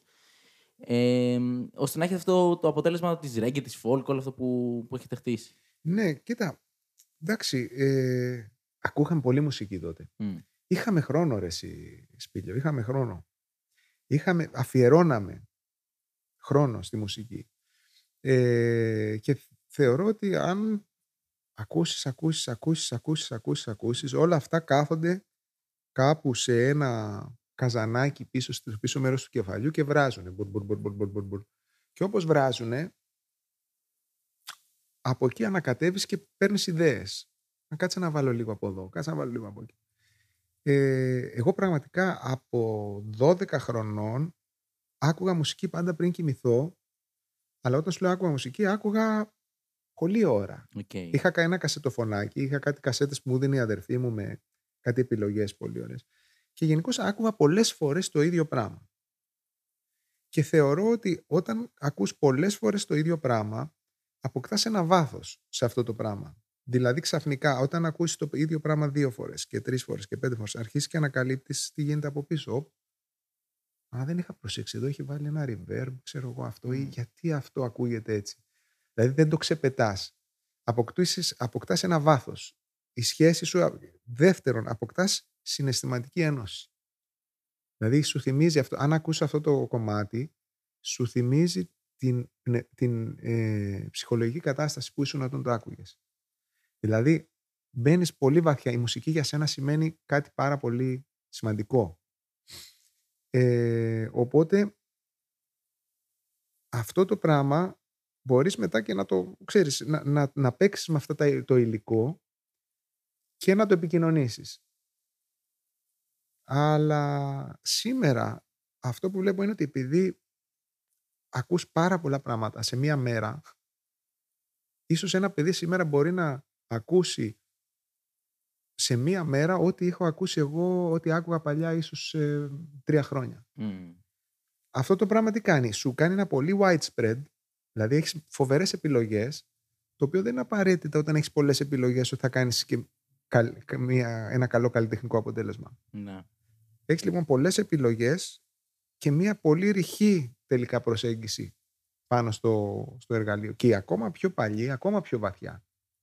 Δεν είναι τυχαίο που πήγαινε ο ξέρω, εγώ, Στράτος Διονυσίου μετά το μαγαζί που είχαν δουλέψει αυτοί, δουλεύανε, τραγουδάγανε συνέχεια. Και πήγαινε μετά το μαγαζί και έγραφε όλο το δίσκο, όλο το δίσκο one take. Όταν σου λέω one take, τραγούδαγε μία φορά και ήταν τέλειο. Οκ. Τώρα πάμε, πάνε τα παιδιά να τραγουδήσουν αυτό, πάμε ξανά, μπες σε αυτό το σημείο, έλα να το κουρδίσουμε, εδώ ήσουν λίγο χαμηλή. Ε, να σου πω κάτι τώρα βράχνια, έλα αύριο πάλι. Μμ. Δηλαδή, μιλάμε για ένα τεράστια διαφορά του level. Και εμείς είχαμε τα αυτιά να τα ακούσουμε αυτά, επειδή, όχι επειδή ήμασταν κάτι το ιδιαίτερο, απλά επειδή είχαμε εξασκηθεί. Ακούγαμε, ακούγαμε, ακούγαμε. Το ακουστικό ερέθισμα το μεταξύ ήταν αποκομμένο από το οπτικό. Δεν Μμ. υπήρχε βίντεο κλιπ. Ναι. Άντε ένα μουσικόραμα που είχαμε Παρασκευή και μετά πριν είχε τους Dukes, μετά είχε το μουσικόραμα. Οπότε το αυτή εξασκείται. Άμα δουλεύει, δουλεύει, δουλεύει, δουλεύει, άπα ακούει τη λεπτομέρεια. Μετά από λίγο ακούει και άλλη λεπτομέρεια. Και ουσιαστικά ε, το γυμνάζεις το εργαλείο αυτό. Μετά και το συνέστημα, όλα αυτά δουλεύουν. Και η φαντασία όλα αυτή θέλει χρόνο. Μμ. Θέλει χώρο, να αφήσεις χώρο. Εδώ δεν έχεις χώρο, γιατί με το που θα βρεθείς κάποια στιγμή μόνος, δεν μπορεί να κάτσεις με τον εαυτό σου, ή θα ανοίξεις τηλεόραση, ή θα ανοίξεις να χαζέψεις λίγο κινητό, ξέρω εγώ, θα πάρεις κάποιο τηλέφωνο. Δεν αντε... Αυτά δηλαδή μπαίνουν στο κεφάλι σου όταν θα καθίσει και δεν θα κάνεις τίποτα. Και εμείς είχαμε τότε πάρα πολύ χρόνο. Οπότε αναγκαστικά αυτό που βγαίνει προς τα έξω είναι το αποτέλεσμα αυτού του τρόπου ζωής. Μμ. Αυτό. Ε, είχατε και τότε. Γι' αυτό μου ε, επανα- επανέρχομαι, μου λες τα ανακατεύεις στα folk και, τα, και το reggae και το ρεμπέτικο. Είναι κάτι που έρχεται όταν έχεις ακούσει πάρα πάρα πάρα, πάρα πολύ. Έχει μπει πολύ βαθιά όλο αυτό μέσα στο, στο αίμα σου μέσα, ρέει, και το παίρνεις για πλάκα. Δηλαδή, ε, παλιά ήταν και πολύ αυτοσχεδιαστικές οι συναυλίες. Δεν υπήρχε θα παίξουμε αυτό το κομμάτι επειδή έτσι το ξέρουν. Μμ. Κάθε φορά ήταν διαφορετικό. Του βάζα άλλα στα λογάκια. Του βάζα άλλη μουσική. Του βάζα άλλη- άλλη εισαγωγή. Ναι. Έτσι, γούσταρα. Επειδή υπήρχε, υπά- υπήρχε τόσο πλούσιο υλικό από πίσω και θεωρώ και τώρα οι συναυλίες είναι η κορυφή, κορυφίτσα του παγόβουνου από αυτό που μπορεί να δώσεις γιατί θεωρώ ότι δεν ξέρω αν ο άλλος είναι έτοιμος να, να αποδεχτεί δηλαδή να του παίξεις, ξέρω εγώ, το δεν κάνει χρέος, δηλαδή το προ και να το παίξεις αλλιώς. Θα, θα, θα, θα τρελαθεί. Ναι, ναι, ναι. Ξέρεις, δεν είναι, ενώ παλιά γινόταν αυτό. Μπορούσες να, να αυτοσχεδιάσεις πότε να παίζαμε στο After Dark 2006, 2007, 2008. Πφ, Δεν, δεν υπήρχε setlist. Δεν υπήρχε. Ξεκινάγαμε Τι και. λες. Ναι, δεν υπήρχε. Τους πήγαινα από το ένα στο άλλο. Όπως ήμουνα, απ, έπαιρνα, έλεγα, ξέρω εγώ, ένα ρεμπέτικο πάνω από αυτό, έφευγα από εκεί, έφευγα από εδώ. Και όλοι ακολουθούσαν και γινόταν ένα. Ένα τζέρτζελ. Ναι, το οποίο δεν μπορεί να γίνει σήμερα. Δεν υπά- υπάρχει ο, πάντα στη μουσική ο πομπός και ο δέκτης. Μμ. Και θεωρώ ότι τώρα έχουμε λίγο μπλέξει. Δηλαδή δεν υπάρχει ο δέκτης. Υπάρχει ο πομπός για τους παλιούς και δεν υπάρχει ο δέκτης. Αλλά είναι και σωστό που είναι έτσι. Γιατί όλα έχουν μια αρχή και ένα τέλος. Από ποια άποψη το λες αυτό; Από την άποψη ότι τώρα είναι ένα άλλο ρεύμα. Μμμ. Δεν θα το αποδεχτούμε. Τι να κάνουμε. Δεν είναι, είναι... Και οι Ινδιάνοι της Αμερικής, ρε παιδί μου, είχαν. Οι, οι- οι Native Americans είχαν ικανότητες άλλες. Και έρχεται ο Λευκός με τα κουμπούρια και τα αυτά και τα ισοπεδώνει όλα και χτίζει χωριά και χτίζει πολυκατοικίες και χτίζει σιδηρόδρομους. Οκ. Η τεχνολογία τον πήγε σε ένα σημείο, αλλά έχασε όλες αυτές οι ικανότητες που είχαν αυτοί. Ακούγαν τον άνεμο και λέγανε Απ, σε τρεις μέρες θα βρέξει. Πού το ξέρεις; Θα δεις. Μμ. Όπου βλέπαν τα μυρμήγκια, κάνανε μια στροφή τέτοια και ήταν ανήσυχα. Α, λέει, θα ρίξει κεραυνό εκεί. Αυ- Δηλαδή οι ικανότητες χάνονται μετά. Μετά είσαι με, την, με το μέτεο, ας πούμε. Ναι. Δηλαδή έχεις αυτή σαν- την ικανότητα σαν άνθρωπος, έχεις τη φαντασία. Τώρα όλα αυτά δυστυχώς τα, ξέρεις, τα, τα, τα κόβεις από τη ρίζα. Άμα δεν έχεις χρόνο, δεν έχεις χώρο. Όπως έχω πάρει. πα, πα, πα, Ω, πα, πα, Μ' πα, αρέσει, μ' αρέσει. Σε- Μονότερμα, sorry, ε. όχι, όχι. Αυτό είναι και το έχω, νόημα. έχω έρθει στο σπίτι σου και δεν σου έχω αφήσει να μιλήσεις. Ε, Ευτυχώς. Ναι, εντάξει. Ε, του Άλκη. ε, Επίσης, μου αρέσει αρχικά που μιλάς και γι' αυτό είμαστε εδώ. Ε, εσύ έχεις κάνει κιθάρα, έμαθες κιθάρα από τον ε, Φασιανό, σωστά. Ο οποίος. Τίποτα, είναι στην Κύπ. Τελείωσε. Ναι, είμαι στην Κιπ. Ε, ο οποίος, παιδιά, για ποιον δεν ξέρει, είναι ο, από τον, ο αδερφός του. Είναι από τους μεγαλύτερους Έλληνες ζωγράφους. Είναι ο Άλεκος Φασιανός, ο οποίος πέθανε πέρσι. Ε, και μου φάνηκε. Ξέρεις, το άκουσα και λέω τώρα δύο κόσμοι συγκρούστηκαν στο κεφάλι μου. Ε, θέλω να ανατρέξεις και λίγο αν μπορείς και να μου πεις αν είχες αν είχες γνωρίσει τον ζωγράφο ή αν, είχες, αν είχε συ- συζητηθεί κάπως. γιατί είναι πραγματικά τους μεγαλύτερους Έλληνες καλλιτέχνες, ας πούμε. Δεν είχα γνωρίσει τον, Α- τον Αλέκο Φασιανό. Εμένα μου έκανε κιθάρα ο Παύλος ο Φασιανός. Ναι, ο αδερφός του. Ένα φοβερό άτομο. Μμμ. Φοβερός και, που- και χιούμορ και ιδιαίτερο. Ε, καλλιτέ, αυτός είναι καλλιτέχνης. Ε, και εκείνη την εποχή να κάνεις μουσική ήταν να πας σε ένα οδείο, να μάθεις τρίν, ταν, τρόμ, τρόμ. Ξέρεις, ήταν να παίξεις κλασική κιθάρα, να παίξεις κλασικό πιάνο. Εγώ ε, φ, ήθελα να παίξω σε μπάντες. Μμ. Και δύσκολα, δηλαδή δεν, δεν ήταν εύκολο να, να συντονιστείς, να βρεις άτομα και αυτά. Τέλος πάντων, και αυτός με έβαλε στο trip να αρχίσω να μαθαίνω κιθάρα. Δηλαδή, κάναμε λίγο κλασική και με άφηνε ο, λίγο λάσκα να, να μαθαίνουμε κάποια τραγούδια. Ο οποίος είχε ένα Autobianchi μικρό και καμιά φορά με έπαιρνε και βόλτα με το Autobianchi κάπου μου είχε πάει, δεν θυμάμαι. Αυτός ήταν απ' τη- αυτή ήταν από την Τζιά. Οκ. Όλη η Τζιά είναι γεμάτη Φασιανό Ναι, σε ναι, ζωγραφιές. Και έχει αυτό το χαρακτηριστικό στυλ με τα μαλλιά έτσι που φεύγουν, το- Μπράβο. του Αιγαίου, ας πούμε, το στυλ. Πολύ ωραίο. Μ' αρέσει πάρα πολύ η ζωγραφική του Φασιανού. Και θυμάμαι φυσικά με αγάπη τον κύριο Παύλο. Κάποια Μμ. στιγμή μου λέει ο Παύλος: Δεν μπορώ να σε βοηθήσω άλλο. Εσύ είσαι για ροκ και μου φέρνει έναν άλλον παιδί Μμ. που έπαιζε σε μπάντες τότε, Κώστας Χιάκουλης λέγεται. Και μου έκανε έτσι τα πρώτα ροκ να βάλουμε λίγο ενισχυτή και αυτά. Αλλά μιλάμε καταστάσεις 80's, κλεισούρα. Μμ. Κλεισούρα τότε. Δεν υπήρχε αυτό το. αδημον... είχες πολύ μεγάλη λαχτάρα. Γι' αυτό όταν μετά πήγα Γερμανία και, και σπούδαζα και δούλευα εκεί μουσικός και ε, είχα τέτοια λαχτάρα, μπήκα κατευθείαν punk group, κατά αυτά, καταλήψεις, περιοδίες, πάπα, πάπα, πάπα, ντούφτα, ντούφτα, ντούφτα. Ναι.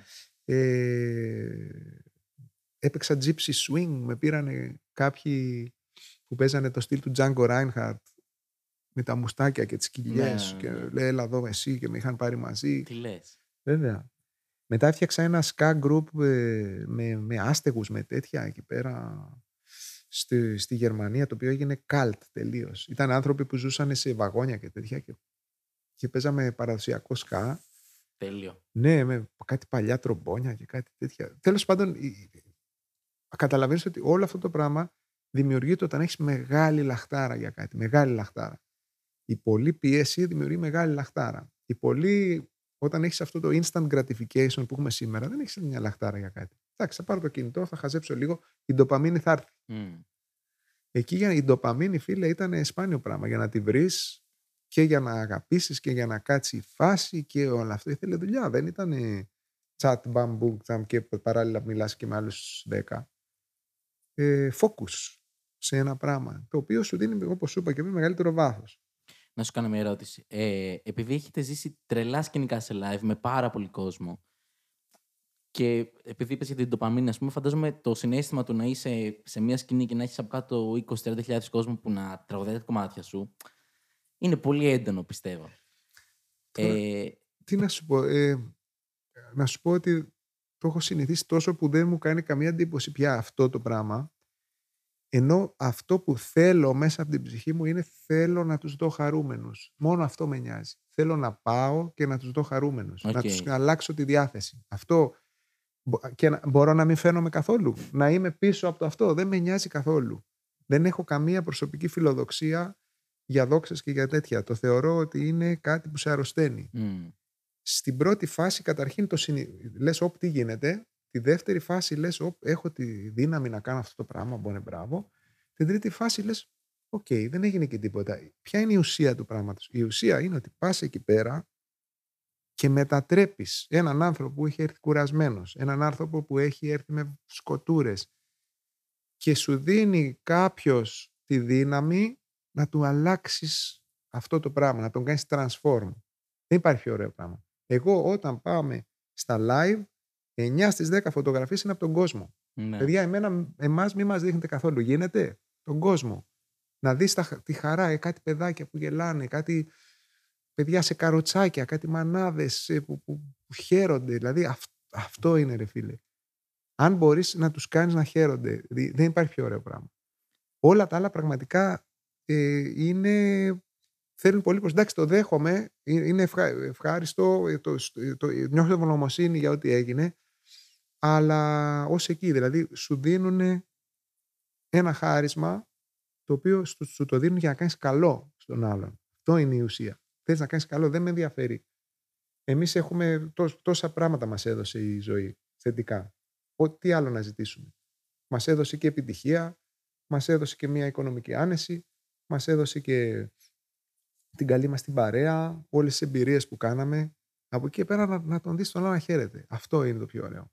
Είναι πολύ συγκινητικό αυτό που λες. Ε, βέβαια, γιατί ε, ε, αυτή τη δύναμη έχει η μουσική. Και μπερδεύονται πολύ. Πολλοί, ιδίως οι καλλιτέχνες, επειδή πολλοί είναι ψώνια, μπερδεύονται. Νομίζουν ότι Α, πώς με δοξάσανε και σήμερα. Δεν είναι αυτό η ουσία. Έχεις πάρει μία αποστολή. Η αποστολή είναι αυτή. Γι' αυτό υπάρχει αυτό το πράγμα. Δεν υπάρχει για να βγάλεις εσύ πέντε φράγκα παραπάνω. Μ, Αυτό το πράγμα σου δόθηκε γιατί έχεις όπως ο γιατρός, σε έσωσε. Εκεί που θα πέθαινες, σε έσωσε. Σου δόθηκε ένα χάρισμα. Είναι πάρτο. Να, να, να- Εγώ πραγματικά, δηλαδή αυτή η χαρά που νιώθω όταν τους βλέπω να τους έχω μετατρέψει, δηλαδή πολλές φορές μπορεί να βγάζεις μια φωτογραφία πριν και μια φωτογραφία δύο ώρες μετά είναι άλλοι άνθρωποι. Καλά, στα live σας γίνεται και τζέρτζιλο τρελό, δηλαδή. Είναι άλλοι άνθρωποι. Ναι. Και αυτό είναι ε, η μεγαλύτερη επιβράβευση. Εννοείται, σου λέω, όλα τα, τα άλλα τα πρακτικά και όλα αυτά είναι ωραία και τα θέλουμε. Και δεν θέλουμε άλλος να μας πετάει λεμονόκουπες, ας πούμε. ναι, οκ. Αλλά σου λέω, μπορώ, μπορείς να βλέπεις αυτό το τον άλλον που τον έχεις κάνει από έτσι, να, να είναι έτσι και να λέει πω πω τι έγινε τώρα και τι ωραία που ένιωσα και τρεις μέρες μετά ακόμα χαμογελάω και ακόμα χορεύω. Αυτό, αυτό είναι πάρα πολύ ωραίο πράγμα. Ε, είναι πολύ όμορφο ξανά το, το, το, επαναλαμβάνω, αλλά όντως είναι πολύ σκηνικό και μπράβο σας. Ε, θέλω να σε πάω με αφορμή αυτό σε ένα από τα αγαπημένα μου κομμάτια. Το, εντάξει, τη μεγαλ, από τις μεγαλύτερες επιτυχίες σας, το Πίνω Μπάφος και Παίζω Προ. Το οποίο ε, ενημερώθηκα ότι δεν είχατε σκοπό να το βγάλετε. Και διέρευσε. Το οποίο μου φαίνεται συγκλονιστικό. το ότι, ξέρεις... Το, ε, το, το προ πρέπει να ήταν το πρώτο κομμάτι που έγινε viral ε, στην Ελλάδα γιατί δεν ξέραμε τι είναι viral μέχρι τότε. Άμα θες να θέσει την ερώτησή σου πιο συγκεκριμένα, μήπως εσύ και θα σου πω εγώ. Δεν έκανα ερώτηση. ήθελα, ήθελα να σε ρωτήσω αν. Ξέρεις, επειδή το, δεν είχατε σκοπό να το βγάλετε, η ερώτηση περισσότερο ότι πώς αισθανθήκατε όταν διέρευσε και έγινε όντως viral. Σε ένα κομμάτι αυτό που εσεί το έχετε κάνει για την τρολιά, ας πούμε, και να γίνεται τόσο μεγάλη επιτυχία. Ε... Ήταν πολύ αστείο, ρε φίλε. Δεν μπορεί να φανταστείς. Καθόμασταν σε ένα καφέ και ξαφνικά είμαστε το 2006 τώρα. Έτσι. Δεν υπάρχει YouTube στην Ελλάδα που να υπάρχει, αλλά το έχουν πέντε άτομα. Τα ringtones άντε που αρχίζουν. Δεν υπάρχει το ίντερνετ είναι ακόμα με την κάρτα που παίρνεις από το περίφτερο και κάνει. και ανεβαίνει μπάρα και έχει πέντε λεπτά και περιμένει. ναι, ναι, ναι. Λοιπόν, είμαστε σε αυτή, στο μεσαίωνα, πούμε, στην νεολιθική εποχή, παλαιολιθική εποχή θα έλεγα του ίντερνετ, όπου όλα είναι, ξέρεις, το ραδιόφωνο, όλοι είναι το ραδιόφωνο και η δουλειά μου και ξέρεις, ναι, ναι. Ε, το διπλό άλμπομ ε, ε, θα σας παρουσιάσουμε σήμερα. Ξέρεις τώρα, είναι, είμαστε τότε. Ε, το δίφωνο που αυτό και έγραψε αυτά στο δίφωνο για αυτά και το Αθηνόραμα, αυτά ήταν, υπήρχαν τότε. Και ξαφνικά είσαι σε ένα καφέ και από το πίσω, «Α, το σπίτι δεν θα...» Λέω, τι έγινε τώρα; Αυτός έχει κινητό. Καταρχήν κινητό, ok. Okay. Είχαμε ένα κινητό boss. Ναι. Έτσι. Ok. Okay. Και χτυπάει το κινητό και με τη δική μου τη φωνή μέσα. Ναι με την παρέα μας να παίξουμε ένα παιχνίδι Pro Evolution. Φωνή που δεν έχω ηχογραφήσει εγώ. Ναι, δεν την ναι. έχω ηχογραφήσει. Είμαι εγώ όμως. Δηλαδή AI, έτσι. Artificial intelligence. δηλαδή μπορώ να σε βάλω τώρα εσένα να πουλάς κάτι, ας με, ξέρεις. Ναι, ναι. Πάω στον τύπο, του λέω, έλα ρε φίλε, του λέω, τι είναι αυτό που ακούς; Α, μου λέει, δεν ξέρεις, λέει, Λοκομόντο, λέει, άκου εδώ, πίνω μπάφς και παίζω προ, αου. Α, ωραία, λέω, ε, Πάω στο Γιάννη, του λέω, του παίρνω τηλέφωνο, μαλάκα έγινε αυτό, ξέρω. Ναι, ναι.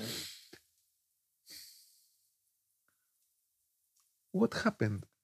Ε, και τι είχε γίνει τώρα; Εμείς πέσαμε στο After Dark. After Dark είναι ένα μαγαζί περίπου όσο εδώ, όσο είμαστε, έτσι. Ναι. Μπορεί και πιο μικρό. 70 εισιτήρια, 75, εκεί. Ένα παταράκι και ο άλλος είναι εδώ, στο okay. σαγόνι σου. Και παίζουμε αυτό το πρόγραμμα που σου λέω που πάμε από το ένα στο άλλο. Και μου είχε έρθει εμένα τη μέρα πριν στο κεφάλι αυτό με το προ. Επειδή έβλεπα τι γινότανε και είχαν και έτσι και τα νύψια μου τρέλα και γινόταν όλο αυτό το τζέρτζελο και γινόταν κάθε βράδυ πάφα πούφα μπούρα μπούρου και γράφω ένα τραγούδι. Ε, μόνος μου είχα πάει ένα Ολύμπους δεν θέλω άνθρωπο να δω Πίνω, μη μαχώνεις, δεν μπορώ. Πίνω. Δηλαδή πάω να περιγράψω τη ζωή τους. Ναι, ναι. Ξέρεις, δηλαδή μπαίνω στο αυτό και κάνω μια περιγραφή του πώς είναι αυτός τώρα. Ναι. Ε, Τέλος πάντων, και το λέω στο After Dark έτσι. Μία και έξω. Δεν υπήρχε ηχογράφηση, δεν υπήρχε το. Απλά το λέω. Αυτός ο άνθρωπος, τίμιος πάντα, μας έδινε την ηχογράφηση σε έναν από εμάς. Όχι σε μένα αναγκαστικά, σε κάποιον. Πάρε ναι. εσύ το CD να τα ακούσεις. Ε, και το έδωσε στο, νομίζω στο Γιάννη. Τώρα δεν λέω ονόματα, το είπα. Το δίνει ο Γιάννης. Ο Γιάννης τότε είχε κάτι τσιλιμπούρδι μπουρδι. Το δίνεις στην κοπέλα που ήταν αυτή. Της λέει μην το δώσεις όμως πουθενά. Η κοπέλα το δίνει σε ένα αυτό και μην το δώσεις πουθενά. Και το μην το δώσεις πουθενά είναι ο τύπος στο κινητό πίσω και το έχει ringtone, ας πούμε. ναι, ναι, ναι. Ε, Και τι είχε γίνει, αυτός είχε πάρει αυτή την ηχογράφηση, την οποία δεν την είχα ακούσει ποτέ, ever. Την πρώτη φορά που άκουσα τη φωνή μου Τι να λέει με λες; την παρέα μας ήταν όταν ήμουν σε ένα καφέ και άκουγα τον άλλον να έχει το ringtone. Και λέω, τι γίνεται ρε παιδιά, αυτό ringtone είχε γίνει. Τέλος πάντων, το αφήνω να περάσει. Εντάξει, ξέρω εγώ. Πάω μια μέρα να κοιμηθώ. Είχαμε καθυστερήσει πολύ, δηλαδή κάτι αυτό και το live και αυτά και ξεφορτώματα. Είχε πάει 6 το πρωί, είχε πάει 6,5, είχε πάει 7. Για να με πάρει ο ύπνος, βάζω λίγο τηλεόραση να δω τα πρωτοσέλιδα των εφημερίδων. Μμ. Και αυτό και το νομοσχέδιο και ο Πρωθυπουργός και μπουρουμπουρου. Και μετά λέει εσπρέσο και βλέπω με μεγάλα γράμματα τέτοια να λέει ο ύμνος του Χασίς. Τι λες. Και όπως είμαι έτοιμος να κοιμηθώ, ξέρεις και κάνει η καρδιά, έχει 55 σφιγμούς του τουπ, του τουπ, του τουπ. Βλέπω αυτό, κάνει, κάνει Λέω, τι έγινε ρε, παιδιά, τι έγινε, Τι ας λες. πούμε. Ε, ο ύμνος του Χασίς. Και από κάτω διαφημίζουν τα ναρκωτικά, λέει στα παιδιά μας. Ωρε μάνα μου λέει ότι πάθαμε. Ναι. Από το πουθενά. Ναι, ούτε ναι. ηχογράφηση ούτε τίποτα. Δηλαδή το λες σε ένα μπαράκι και ο άλλος εγώ, τηλέφωνο την άλλη μέρα παίρνανε δημοσιογράφοι να μιλήσεις λέει με τον ε, Γιώργο Παπαντρέου λέει να συζητήσετε την αποποινικοποίηση να αυτό, να έρθει στο κανάλι να έρθει στη Μενεγάκη, να έρθει στον ένα, να έρθει στον άλλον λοιπόν και εδώ έχω να δώσω μια συμβουλή για όσα παιδιά δεν θέλουν να μπλέξουν η βιομηχανία κουτσομπολιού θέλει να τσιμπήσεις. Αν δεν τσιμπήσεις, δεν θα γίνει τίποτα απλά ούτε θα λες υπέρ ούτε κατά απλά θα το κλείνεις σε μία εβδομάδα το είχαν ξεχάσει αυτοί Μμ. και έμεινε για τα παιδιά το κομμάτι, πάρτε το δικό σας. Αλλά γενικώς να, να ξέρουν τα παιδιά ότι ουσιαστικά οι διάσημοι αυτής της χώρας νομίζουν ότι κάνουν καλό στον εαυτό τους, ενώ ουσιαστικά τρέφουν ένα τεράστιο σύστημα που είναι αυτή η βιομηχανία κουτσομπολιού που ζει περιοδικά πουλιούνται, ε, διαφημίσεις πουλιούνται με κλικ, με site, με τέτοια. Ε, από το παραστράτημά σου σκόνταψες, πάχινες, χώρισες, παντρεύτηκες, ε, ξέρω εγώ, ε, ε, είπες αυτό για αυτόν, βγαίνει ο άλλος, μετά λέει αυτό για σένα και αυτά. Και αυτοί κονομάνε.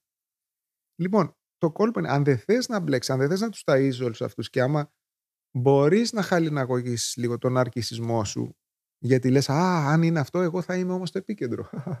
Καταλαβες, αν μπορείς να, ανα- να χαλιναγωγήσεις την ανάγκη σου να προβάλλεσαι, που εκεί είναι το μυστικό, νομίζω θα, ήταν, κάτι- θα είχαμε ένα πιο υγιές ε, περιβάλλον γύρω-γύρω. Εντάξει, εγώ διαφωνώ, δεν διαφωνώ σε αυτό που λες, συμφωνώ Ναι. σε αυτό που λες. Απλά, ξέρεις, όταν ε, σου γίνεται και επίθεση με έναν τρόπο. Γιατί εντάξει, στο παράδειγμά σας, ας πούμε, τώρα κάνατε εσείς με ένα κομμάτι για το, για το φαν στοιχείο και ξαφνικά δαιμονοποίησαν τη μουσική σας και το ένα και το άλλο και τα παιδιά μας και το έτσι. και το- Δεν είναι και εύκολο να... Θέλει μεγάλη, ρε παιδί μου, αυτογνωσία. Σπήλιο, τίποτα. Δεν τους νοιάζει. Δε, αυτή, αυτό τους ενδιαφέρει, όχι αυτή η συγκεκριμένη άνθρωποι. Όλο αυτό, ο τρόπος που κινείται αυτό το business, Μμ. θέλει κάτι να ρολάρει. Ε, και πολλοί θέλουν, το έχουν ανάγκη. Γιατί σου λέει, Α, μέσω αυτό θα πάρω δημοσιότητα και αυτά. Αν όμως θέλεις την ησυχία σου, α, ε, άμα δεν τσιμπήσεις, εκτός αν έχεις κάνει κάτι πραγματικά, έχεις κάνει κανένα έγκλημα, ξέρω, έχεις σκοτώσει κανέναν. Καλά, οκ. Ναι, αλλά άμα δεν τσιμπήσεις, ε, όπως έρχεται, φεύγει. Γιατί ουσιαστικά έχουν ανάγκη από δύο αυτό. Η αγάπη θέλει δύο. Μμμ. Δηλαδή θέλει και αυτόν που σε τριγκάρει, αλλά θέλει και εσύ να τσιμπήσεις. Ναι, ναι, ναι, ναι. Και βλέπω ότι πολλοί κόσμος τσιμπάει. Δηλαδή γίνονται αυτά και έχω ένιωσα την ανάγκη να απαντήσω και θέλω να μοιραστώ μαζί σε αυτό και μπουρμπούρ. Και το λέει στους 50 fans του, ξέρω εγώ, αλλά από πίσω γίνεται α, ο άλλος που πίνει τον καφέ του και πίνει, την- τρώει την τυρόπιτα το πρωί, απλά διασκεδάζει με τα παθήματά σου. Δεν, είναι, δεν, δεν σου κάνει καλό αυτό το πράγμα. Ναι, Οπότε η ναι. δική μου συμβουλή στα παιδιά είναι ε, μην το τρέφετε αυτό. Μην το τρέφετε καθόλου. Δηλαδή, ό,τι και να πούνε, μην το τρέφετε. Άστο, όπως είναι να φύγει. Θα φύγει. Μμ.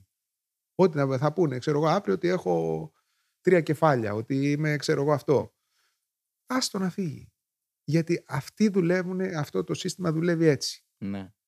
Και αν η, πλε- η, η προτεραιότητά σου είναι η ψυχική σου υγεία και η ψυχική σου αυτή, και σε εμάς ήταν πάρα πολύ το βάρος στο να παίζουμε μουσική, η μεγαλύτερη δυνατή επιτυχία με τη μικρότερη δυνατή δημοσιότητα. η μεγαλύτερη δυνατή επιτυχία με τη μικρότερη δυνατή δημοσιότητα. Πώς γίνεται αυτό, να είμαστε ήσυχοι. Να μπορούμε να βγούμε έξω και να, να, μην, να μπορούμε να πάμε στο σούπερ μάρκετ, ρε παιδί μου. Γιατί άμα το ταΐζες αυτό, θα μπορούσες να πας προς τα εκεί. Εμείς συνεχώς του αφαιρούσαμε φαγητό αυτού του πράγματος. Και έτσι είμαστε εκεί που είμαστε τώρα πολύ ευχαριστημένοι. Γιατί κάνουμε αυτό που κάνουμε, έχουμε πάρα πολύ λαό, 20 χρόνια και έχουμε φοβερό κόσμο και η προσωπική μας ζωή είναι να, το επίθετο το δικό μου δεν το ξέρει κανείς, ας πούμε. Το οποίο είναι μεγάλο βάλσαμο ή των παιδιών. Mm. Θεωρώ ότι για μένα αυτό, για, για το στυλ ανθρώπου, άμα είσαι και λίγο εσωστρεφής και αυτά, ε, και το παίξεις έτσι, θα, θα σου βγει σε καλό. Πώς πιστεύεις ότι... Πού οφείλεται, πιστεύεις, αυτή η επιτυχία; Επειδή όντως δεν ακολουθήσετε ένα mainstream μονοπάτι με εκπτώσεις και τέτοια πράγματα στη μουσική. Ε, πού, πού πιστεύεις ότι εν τέλει ταυτίστηκε ο κόσμος με εσάς, αφενός, και αφετέρου. Ε, δεν πρέπει να, τους, να, να πολυπρίζεις τον άλλον. Είναι όπως σε μια συζήτηση. Δηλαδή, εγώ πολλές έχω ανθρώπους που θαυμάζω. Ο αλγόριθμος μου τους δίνει κάθε μέρα. Επειδή έχω ψάξει, ξέρω εγώ, κάτι για κάποιο τραγουδιστή, κάποιο ποδοσφαιριστή που μου αρέσει, με βαράει ο αλγόριθμος στο κεφάλι και πάρα αυτό και τώρα κάνει αυτό και τώρα τρώει και έκανε αυτό και πριν είχε κάνει εκείνο και σε μια συνέντευξη. Με έχει κουράσει τόσο πολύ που μου έχει δημιουργήσει μια απέχθεια για ανθρώπους που θαύμαζα. Ο αλγόριθμος δεν τον ενδιαφέρει. Θέλει να, να, να κάνει κλικς. Δεν τον ενδιαφέρει η συναισθηματική σύνδεση. Η συναισθηματική σύνδεση με μια μπάντα, με ένα τραγουδιστή, με έναν ηθοποιό, με ένα ποδοσφαιριστή αποδυναμώνεται άμα τον τρώσει συνέχεια στη μάπα. Θα τον δεις στον δρόμο και θα του πεις, ε, ξέρω εγώ, θα του ρίχνεις φαλιάρες στο τέλος. Ναι. Αποδυναμώνεται τη σχέση. Θέλει απόσταση. Α, και να σου πω κάτι. Ο άλλος. Το υγιές είναι ο άλλος να έρθει σε σένα. Όχι εσύ να του μπαίνεις συνέχεια μες στη μύτη. Με χορηγούμενες και τέτοια. Α, να, εδώ είμαι. Χάχα. Κοιτάξτε με. Πάλι εδώ είμαι. Και αυτό 365 μέρες το χρόνο. Θέλει απόσταση. Άμα είσαι καλός, θέλει απόσταση αυτό το πράγμα.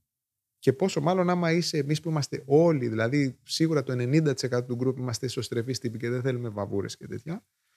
Ε, αυτός ο τρόπος χειρισμού μας κάνει πολύ καλό. Okay. Γιατί έχουμε την ηρεμία να παίξουμε, να κάνουμε, να, να έχουμε το χρόνο μας, να βγάλουμε ένα δίσκο κάθε πέντε χρόνια, να πάμε στην τηλεόραση κάθε δέκα χρόνια. Να έρθω εδώ να τα πούμε και μετά να, να πω όχι σε άλλες 20. Mm-hmm. Κατάλαβες; Γιατί γουστάρω τη φάση. Ναι. Να πάω εκεί που γουστάρω, ρε παιδί μου. Ε, υπήρχε κάποιο κόστος σε αυτήν την απόφαση; Δηλαδή, πολλές φορές. Όχι. όχι. Μακροπρόθεσμα όχι. Έχει ένα κόστος βράχη πρόθεσμο. Okay. Γιατί έρχεται ο άλλος από το μαγαζί, σου λένε όλα τα λαϊκά ονόματα, σου λένε έλα να παίξουμε μαζί. Και καλά κάνουν γιατί και τους τιμάμε και τους ευχαριστούμε που μας κάνουν την πρόταση.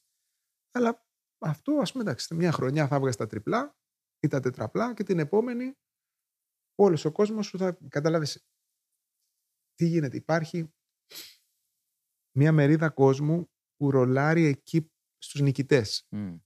ένα μεγάλο, αυτοί που, που, που γίναν νικητές με την έννοια ότι ήταν ε, top 1, top 2, top 3, υπάρχει μια μερίδα κόσμου που θα πάει εκεί που είναι hit για να πάει αύριο στο δημόσιο, να πάει αύριο στο, στη δουλειά και να πει πού ήσουν χθες, ήμουν εκεί. Mm. πώς και ήσουν εκεί, ε, εκεί πάνε όλοι. Αλλά δεν σε ενδιαφέρει, δεν έχει συναισθηματική σύνδεση με, με τον άνθρωπο. Απλά σε ενδιαφέρει να πας εκεί που κερδίζει ο άλλος. Αλλά αύριο δεν θα κερδίζεις και αποκτάς αυτόν τον κόσμο, διώχνεις τον πιστό σου κόσμο, αυτό που σε αγαπάει πραγματικά, γιατί έρχεται και ξενερώνει όταν σε βλέπεις σε, ναι. σε ένα τέτοιο πλαίσιο. Και πιστεύω ότι πορεύεσαι πιο μακριά όταν πηγαίνεις με την ουσία. Δηλαδή, με αυτούς που, που πραγματικά σε γουστάρουν, παιδί μου. Όχι που ξέρεις επειδή έβγαλες ένα hit και τώρα πάμε να το δούμε. Εντάξει. Ε, ο καθένας κάνει τις επιλογές του. Εμάς θες τύχη, θες δουλειά, θες σωστή αντιμετώπιση 20 χρόνια και ο λαός μας αυξάνεται. Δεν μπορώ να το εξηγήσω. Εγώ δηλαδή σου λέω είμαι σε φάση να κάνω πίσω, να πάω σε ένα αγρόκτημα, να φυτέψω ντοματάκια. είμαι ναι. σε αυτή τη φάση. Να, να φυτέψω, να έχω το μποστάνι μου, τα ζωάκια μου, τις κότες. Εγώ αυτό θέλω τώρα, αν μπορούσα. Αλλά επειδή έχουμε παιδιά και αυτά, δεν μπορούμε να φύγουμε πολύ στο. Ναι, ναι, ναι πρέπει να είμαστε και λίγο μέσα στη... Ε, και δεν, δεν, δεν μας αφήνει η φάση, δηλαδή έχουμε λαό πολύ. Δηλαδή, με την έννοια ότι υπάρχει κόσμος που θέλει να έχει ανάγκη αυτό το πράγμα. Και όσο το κάνουμε, περνάμε πάρα πολύ ωραία. Γιατί είμαστε φίλοι 20 χρόνια, είναι ίδια άτομα. Ξέρεις, είναι, συναντιόμαστε και είμαστε με, όπως συναντάς στην παρέα σου. ας πούμε. Μμμ. Στο πούλμαν είναι υπέροχα. Μπαίνουμε στο πούλμαν, μιλάμε ώρες. Άμα δεν γουστάρουμε, δεν μιλάμε. Παίρνουμε μεγάλο πούλμαν. Άμα είναι δύο Ναι, τσακωμένοι, ναι. ο ένας πάει πίσω, ο άλλος πάει μπροστά και μετά από τρεις μέρες τα έχουν βρει πάλι. Όποιο θέλει να μιλήσει και να καπνίσει και να κάνει, πάει μπροστά και μπούρου, μπούρου και αυτά και είδες και μπούρου. Ναι. Όποιο θέλει να κοιμηθεί, πάει πίσω. Απ. Ξέρεις, και μόνο και μόνο αυτό ε, είναι ωραίο πράγμα. Είναι, είναι ένα, ωραίο εργασια, ένα ωραίο εργασιακό περιβάλλον. Να σε πάω στο γκολ. Νοσταλγία. Νοσταλγία καλά full. Ε, Τώρα και... δεν ξέρεις, η ηλικία δεν λες ο νέας. Με λέω ότι δεν Α, είναι. εγώ 25 δεν- χρονών είμαι. 25. Ναι, το 98. Τι νοσταλγία είναι 25. Α, τώρα ξεκίνησες. Εντάξει, αλλά και πάλι. Νιώθω νοσταλγία. Πώς πώς νιώθεις ετεροντροπή, Υπάρχει Ναι. αυτή η λέξη. Ε, Νιώθω ετερονοσταλγία, δεν ξέρω αν υπάρχει. Νιώ, δηλαδή. α- γι' αυτό μου αρέσει η μουσική και μου αρέσουν και πράγματα, ρε παιδί μου. Ξέρεις, θα ακούσω αυτό που σου είπα και πριν, το 80s. Και είναι πράγματα που δεν έχω ζήσει, αλλά γι' αυτό θαυμάζω αυτό το κομμάτι. Μου, ότι μου δημιουργείται ένα συνέστημα νοσταλγίας για πράγματα που δεν έχω ζήσει. Και το, το οποίο το θαυμάζω, ρε παιδί μου, κατάλαβες. Επίσης είμαι και Λάρισα, οπότε. ε, η Είσαι αναφορά- ΑΕΛ. Ε, ναι, είμαι Έλα, ΑΕΛ, ναι. ρε. Η αναφορά στο, στο πρωτάθλημα είναι με συγκινεί. Αυτό ήταν φοβερό που είχε γίνει το 87-88. Ναι. Ήταν και δείγμα της, της υγείας της κατάστασης. Δηλαδή ότι μπορούσε μια επαρχιακή ομάδα χωρί, με, το- με, με το ένα εικοστό του κεφαλαίου που είχαν οι μεγάλες ομάδες τότε να βγει ε, πρωταθλήτρια και νομίζω double πήρε. Ε, Είχε πάρει πρωτάθλημα και κύπελο δύο χρόνια πριν, κάτι τέτοιο. Στον τελικό κυπέλο είχε πρέπει να είχα πάει κιόλας. Στο Ολυμπιακό Αλήθεια. Στάδιο. Λάρισα Πάοκ. Τι λες. Μπράβο, Ναι. Λάρισα πάω και τώρα. Λάρισα Πάοκ είχα πάει. Ε, και ήταν η ομάδα Μιτσιμπόνας, Βαλαόρας, ε, ε, ποιοι ήταν τότε; Τα μεγάλα αστέρια της, ε, της Λάρισας. Ο Καραπιάλης έπαιζε; Καραπιάλης ήταν μικρός, αλλά είχε, είχε παίξει. Οκ. Ναι, ναι, ναι. Και κάποιος άλλος θυμάμαι παραφέστα. Τώρα έχει σταματήσει το μυαλό Εντάξει, μου. την γιατί- ομάδα δεν την ναι, δεν ναι, την ναι. έχω στο νου. Αλλά ουσιαστικά το χρησιμοποίησα σαν δείγμα μιας μεγαλύτερης αγνότητας Μμ. της εποχής.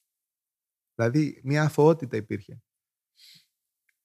Και αυτή η αθωότητα είναι κάτι πολύ τρυφερό, ρε παιδί μου. Άμα, άμα το δεις στον άλλον, η αθωότητα κρύβει μια σοφία.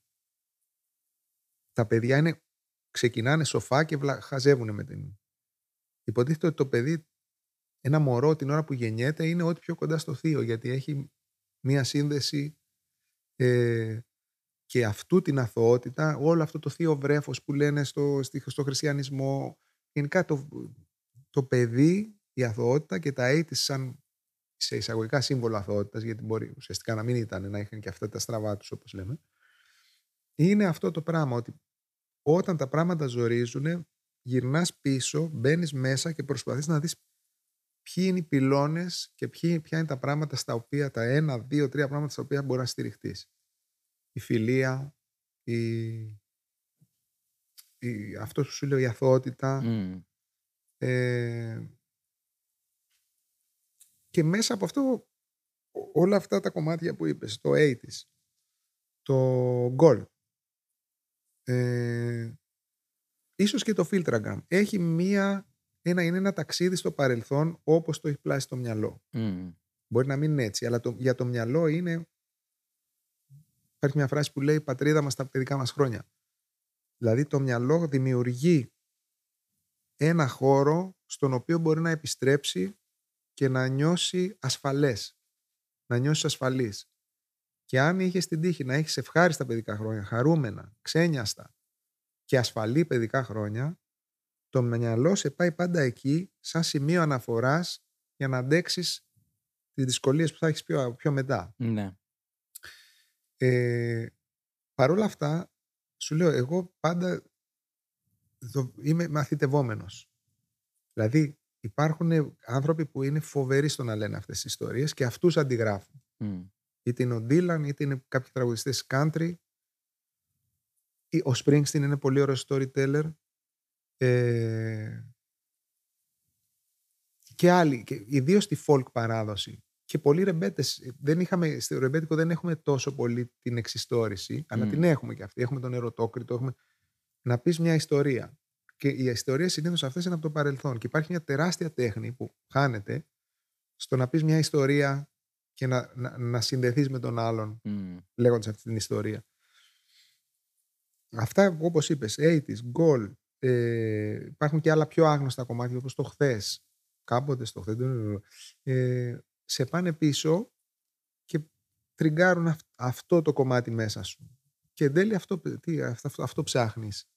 Ναι, αυτά είναι, είναι πολύ ωραία και μ, έχει και ενδιαφέρον ότι δεν ξέρω τώρα πώς προέκυψε αυτό. Στο βίντεο κλιπ είχε παίξει και ο Δημήτρης Αλμπεγκίδης. Φοβερός. Πώς, το πώς φο- είχε- Κοίταξε, είμαστε 2010. Είναι, Πριν το Μουντιάλ ήταν αυτό. είναι το Μουντιάλ του 2010 στη Νότια Αφρική. Μπράβο. Μας δίνει και η Αντίντας μία μπάλα τζαμπουλάνη Α, μπράβο. που ήταν αυτές οι παράξενες μπάλες. ναι, της μόδας. Ευτυχώς δεν μας έδωσε βουβουζέλα. Σου φέρα μια βουβουζέλα απ' τη χώρα του Μαντέλα. λοιπόν, ε, και έρχεται ο Σαλπιγκίτης φίλε από την προετοιμασία που κάνανε. Αυτοί κάνανε προετοιμασία επειδή η Νότια Αφρική είχε κρύο τότε και κάνανε προετοιμασία σε κρύο. Κάνανε στην Αυστρία. Μμ.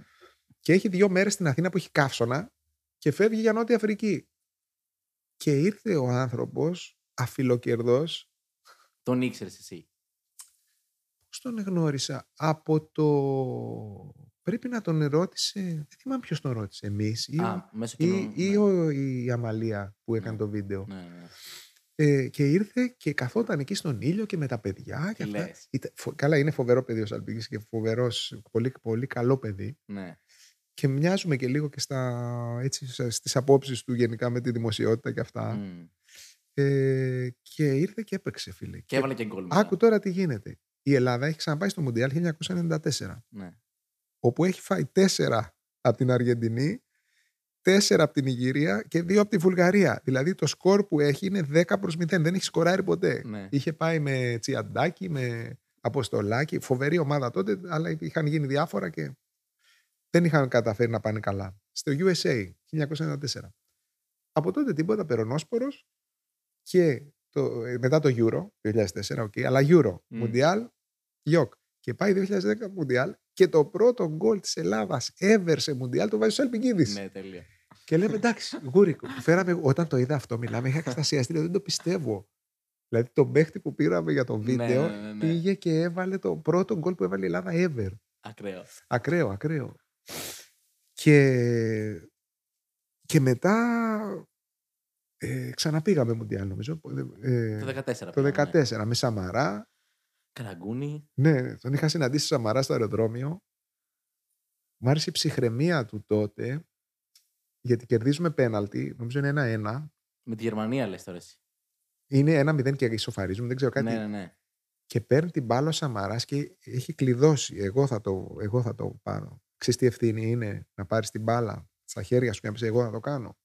Έχει κλειδώσει μέσα του σε τόσο μεγάλο μάτς και παπ και το, το, το, το γράφει. Ε, και τέλος πάντων κάτι μας συνέδε πάντα με την μπάλα. Έχεις κανα- κάποια ανάμνηση σαν οπαδός. Είτε Σαν οπαδός ή παίκτη. Πιο πολύ το παίξιμο, να σου πω εγώ. Είχα Οκ. παρά το οπαδηλίκι. Το οπαδηλίκι με ξενέρωνε λίγο γιατί δεν μπορούσα να καταλάβω ότι πάω στο γήπεδο για να μισήσω τον άλλον. Τρελαινόμουν με αυτό το. Δεν μου μου ήταν αδιανόητο. Δηλαδή έπαιζε, ξέρω εγώ, Παναθυναϊκό Γιάννενα, ξέρω εγώ, ή Ολυμπιακός αυτό και βρίζαν την άλλη ομάδα. Μμ. Όχι τι τιμα που παίζεις. Ο Παναθυναϊκό τους Ολυμπιακούς και ο Ολυμπιακός Καλά, ναι, αυτό ακόμα. δεν μπορούσα να το καταλάβω. Είχα τόση αγάπη για την μπάλα και για την ομάδα και για τη γειτονιά και για τη σύνδεση που έχει η, η, η γειτονιά σου με την ομάδα. Ε, είχε κάτι το, ξέρεις, κάτι το αγνό, ας πούμε. Οπότε το οπαδικό ε, δεν, δεν με τράβηξε τόσο. να σου Ούτε με την εθνική. Ας πούμε, πω. στο με την Euro του εθνική 4, ξέρω χειρότερα. εγώ. χειρότερα. Α, όχι, δεν είχε. Μ' αρέσει να τη βλέπω σε... Αλλά υπήρχε μια, ένα μίσος έτσι προς τους άλλους λαούς και τέτοια. που Μμ, Αυτό λίγο μου ερχόταν κόντρα. Ναι. Δηλαδή δεν μπορούσα να. Παίζαμε τώρα Ελλάδα-Ελβετία και πήγαινα τώρα στους Ελβετούς και τους πετάγανε μπουκάλια. Τώρα που ήταν οι 32 άτομα. Ναι, οκ. Ε, Ήταν, ξέρεις, Ναι. ενώ η- το- τα μάτς του 80-85, τε- τέτοια εποχή, είχαν ένα, μια άλλη, ένα άλλο επίπεδο, ρε παιδί μου. Η- Σεβόσουνα τη χώρα του άλλου, δεν γιουχάρει στον ύμνο του άλλου, ξέρεις.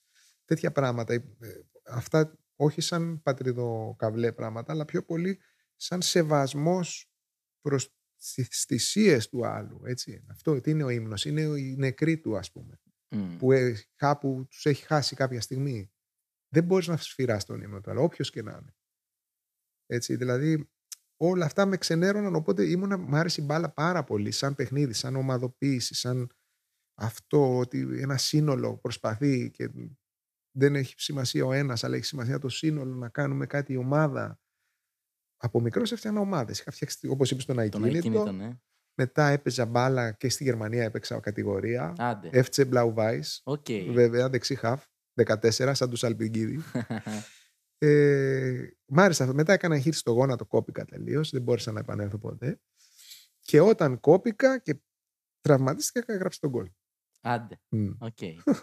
Άρα είναι πολύ πιο παλιά από ό,τι βγήκε. Ε, Γραμμένο.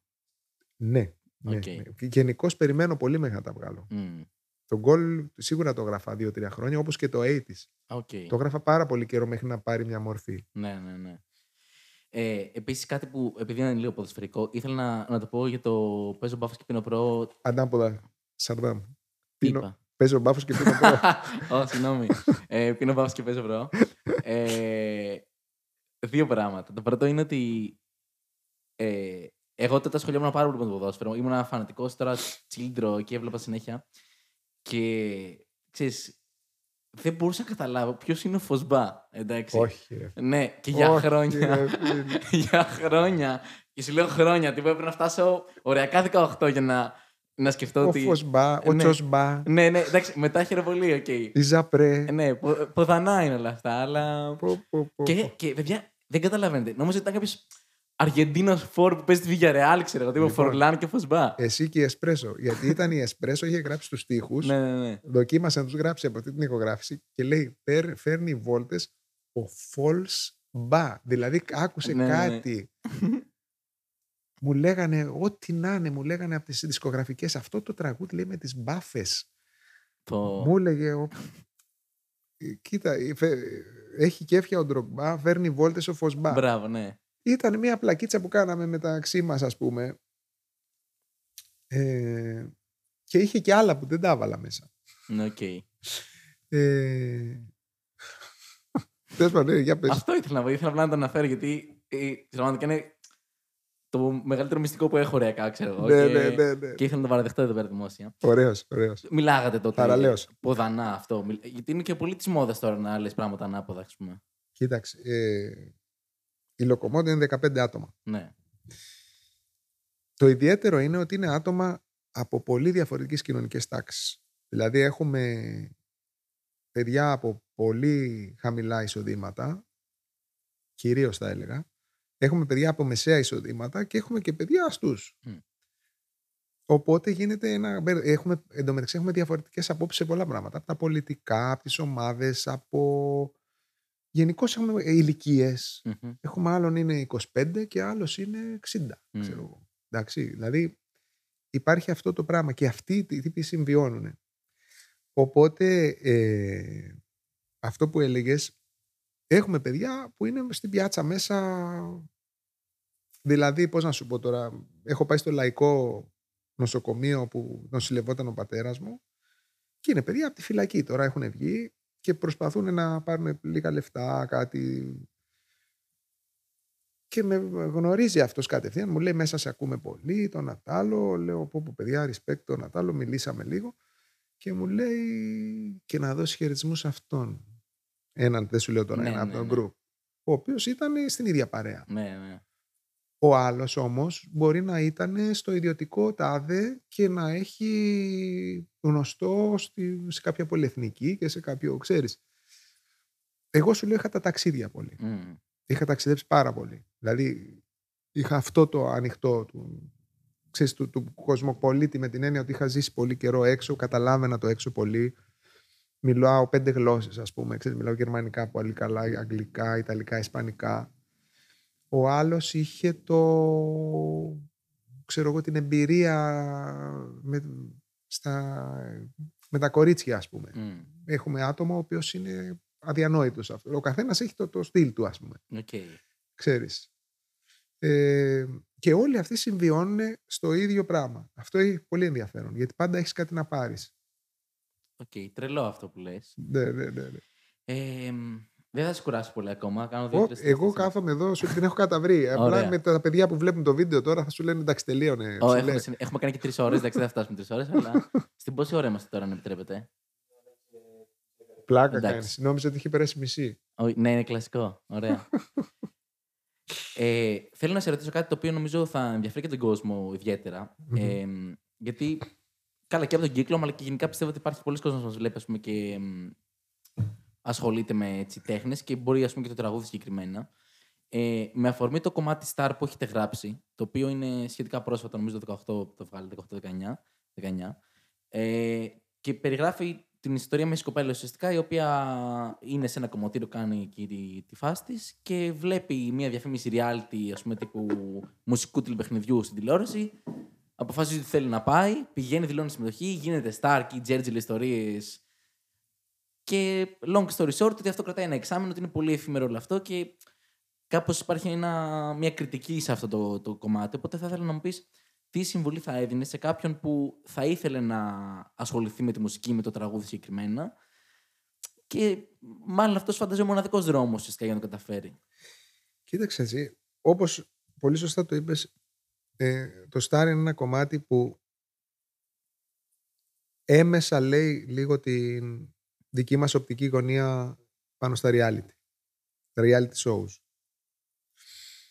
Δηλαδή, πιστεύω ότι εμείς και πολλοί μουσικοί της παλιάς γενιάς θεωρούν ότι τα reality χρησιμοποιούν κυρίως τα παιδιά αυτά και τη- τη- τις ελπίδες τους όχι αυτοί που είναι τώρα μέσα, όλο το- αυτό το concept ουσιαστικά είναι να, να προσφέρει μια διασκέδαση στον, στον άνθρωπο που βλέπει τηλεόραση. Και τι θα κάνω, θα, θα, θα δω κάποιον που αγωνιά και έχει την ελπίδα και αυτά, θα τον δω να πετυχαίνει, να αποτυχαίνει συνήθως, να γελιοποιείται, να σπάει, να χαίρεται, να συγκινείται, να λέει... Δηλαδή ουσιαστικά κάνουμε την ελπίδα τα όνειρά σου τα κάνω ένα τηλεοπτικό προϊόν για να περνάω εγώ καλά και να τρώω το σουβλάκι μου παράλληλα. Κατάλαβες. Μμμ. Θεωρώ είναι πολύ φθηνό. Αυτοί βέβαια που εφελούνται πάρα πολύ και οικονομικά κυρίως είναι οι κριτέ και καλά κάνουν και τη δουλειά τους κάνουν οι άνθρωποι. Πάνε εκεί και απογειώνονται συνήθως μετά από αυτό. Δηλαδή τα κασέ τους είναι φοβερά. Ή με ξαφνικά τους μαθαίνει όλος ο κόσμος. Γιατί ουσιαστικά από μουσική γίνονται ένα δημόσιο πρόσωπο που το ξέρουν όλοι. Ναι, ισχύει αυτό. Όλοι. Και κυρίως οι γέροι που βλέπουν τηλεόραση. Γιατί Μμ. μην γελιόμαστε, τηλεόραση ποιος βλέπει πια. Ή κάποιοι ηλικιωμένοι στα χωριά με το, με Ναι, το ναι. φασκόμηλο και τη ρακή. Εκεί ε, ουσιαστικά αυτό γίνεται. Λοιπόν, είναι, είναι άσχημο. Εμείς όταν ξεκινή- ξεκίνησε και αυτό και το Big Brother, δηλαδή το να πάρω του αλουνού την ανάγκη να φανεί και να την κάνω ένα προϊόν που θα, ε, θα περνάω εγώ την ώρα μου να σε βλέπω να κλαις, να χτυπιέσαι, να τσακώνεσαι, ξέρεις. Δηλαδή βα- σε βάζω σε ένα αυτό και εθ- εθελοντικά μπαίνεις, ξεφτιλίζεσαι, ξέρω εγώ, πουλάς νομίζοντας ότι έτσι θα σε μάθει ο κόσμος και κάτι θα γίνει. Ε, όλα αυτά μέσα σε αυτό το κομμάτι προσπαθήσαμε με μια κριτική, προσπάθησα εγώ δηλαδή με αυτούς τους στίχους να, λίγο να το περιγράψω από την πλευρά του ατόμου που βλέπει τα, τα όνειρά του να χρησιμοποιούνται κατά αυτόν τον τρόπο. Ε, από εκεί και πέρα, εντάξει, σου λέω, ο κόσμος πάει μπροστά. Δηλαδή, το έχει αποδεχτεί η κοινωνία, δεν το θεωρεί χιδαίο και εφόσον άμα όλοι συμφωνούν σε κάτι, λένε σε- σαν, να- σαν ένας να ρίχνει σφαλιάρα σε κάποιον και ο άλλος να γουστάρει τη σφαλιάρα. Άμα το γουστάρουμε και οι δύο, είναι ένα βίτσιο σεξουαλικό. Ζήστε το και δεν είναι άλλο αν μας αρέσει εμάς απ' έξω ή τέλος πάντων θεωρούμε ότι η ίδια η μουσική από αυτό έχει τεράστιο πλήγμα. Ναι. Ε, γιατί ουσιαστικά τι γίνεται; Και πε- βλέπεις και παιδιά που έχουν μια ιδιαιτερότητα, ας πούμε, και τους βάζουν σε ένα καλούπι. Ε, δηλαδή ουσιαστικά τους κάνουν έτοιμους να χωρέσουν, να ανοίξουν κάποιο όνομα στην πίστα αύριο. Δηλαδή δεν, ουσιαστικά η τέχνη, άμα, άμα θες να πούμε ότι αυτό είναι η τέχνη ή το τραγούδι, το φέρνουμε σε ένα κυβάκι που μπορούμε αυτό το κυβάκι να το βάλουμε μέσα εκεί που θέλουμε Μμ. να μας, ε, ε, να μας εξυπηρετήσει γιατί αυτό είναι το μυαλό μας ενώ αυτοί έχουν πιο φρέσκες ιδέες από σένα Ναι. δηλαδή ο, ο, ερ- ο έξω που έρχεται πολλές φορές έχει πιο, είναι πιο φρέσκος από τον κριτή ο κριτής όμως ως ε, ε, αυθεντία ας πούμε σε βάζει σε ένα αυτό ότι σε θέλω να σε δω και σε αυτό το ρόλο ας πούμε και θέλω να μου ντυθείς έτσι και Μμ. θέλω να κάνεις αυτό. Ε, αυτά ήταν αδιανόητα στην εποχή του punk ας πούμε. Το punk ήταν να, να το πάρεις φορά και να ρίξεις μια ροχάλα σε όποιον θα σου πει ότι τι να κάνεις. Ναι. Όχι ρε φίλε, δεν- εγώ θέλω αυτό, θέλω να είμαι εκτός τόνου, θέλω να τραγουδάω έτσι, θέλω να, να παίζω κομμάτι 60 δευτερόλεπτα. Ε, αλλά σου λέω, απ' την άλλη, κάνω και λίγο πίσω με την έννοια ότι αφού όλοι γουστάρουν, δηλαδή αφού γουστάρει και το θύμα στη συγκεκριμένη περίπτωση, είμαστε οκ. Ναι, Δηλαδή δεν, το, δεν σε έχουν πάρει και με την απειλή όπλου, αλλά θεωρώ ότι σε βάθος χρόνου ε, ξέρεις τι γίνεται, Σπίλιο, υπάρχει ένας ε, κορεσμός. Υπάρχει πάρα πολύ δια, ε, διασκέδαση. Δηλαδή υπά- ουσιαστικά η διασκέδαση μας αποσπά διαρκώς από την ουσιώδη μας πορεία στη ζωή. Είμαστε σε θέση να διασκεδάσουμε οποιαδήποτε στιγμή. Υπάρχει κορεσμός στη μουσική, υπάρχει κορεσμός στη φωτογραφία, υπάρχει κορεσμός στο χιούμορ, Μμ. υπάρχει κορεσμός στη μόδα, Υ- υπάρχει κορεσμός στην επικοινωνία. Είναι τόσο πολύ που το, έχουν, που, που το μπουχτίζει ο εγκέφαλος, δηλαδή χάνεις την ουσία. Και, και σε, σε αυτό το κομμάτι συμβάλλουν και τα reality. Υπάρχει ένας κορεσμός, δεν μπορεί να ακούς, πώς να σου πω, όπως λειτουργεί το Spotify, να ακούς, ξέρω εγώ πόσα, 300 κομμάτια τη μέρα. Ναι.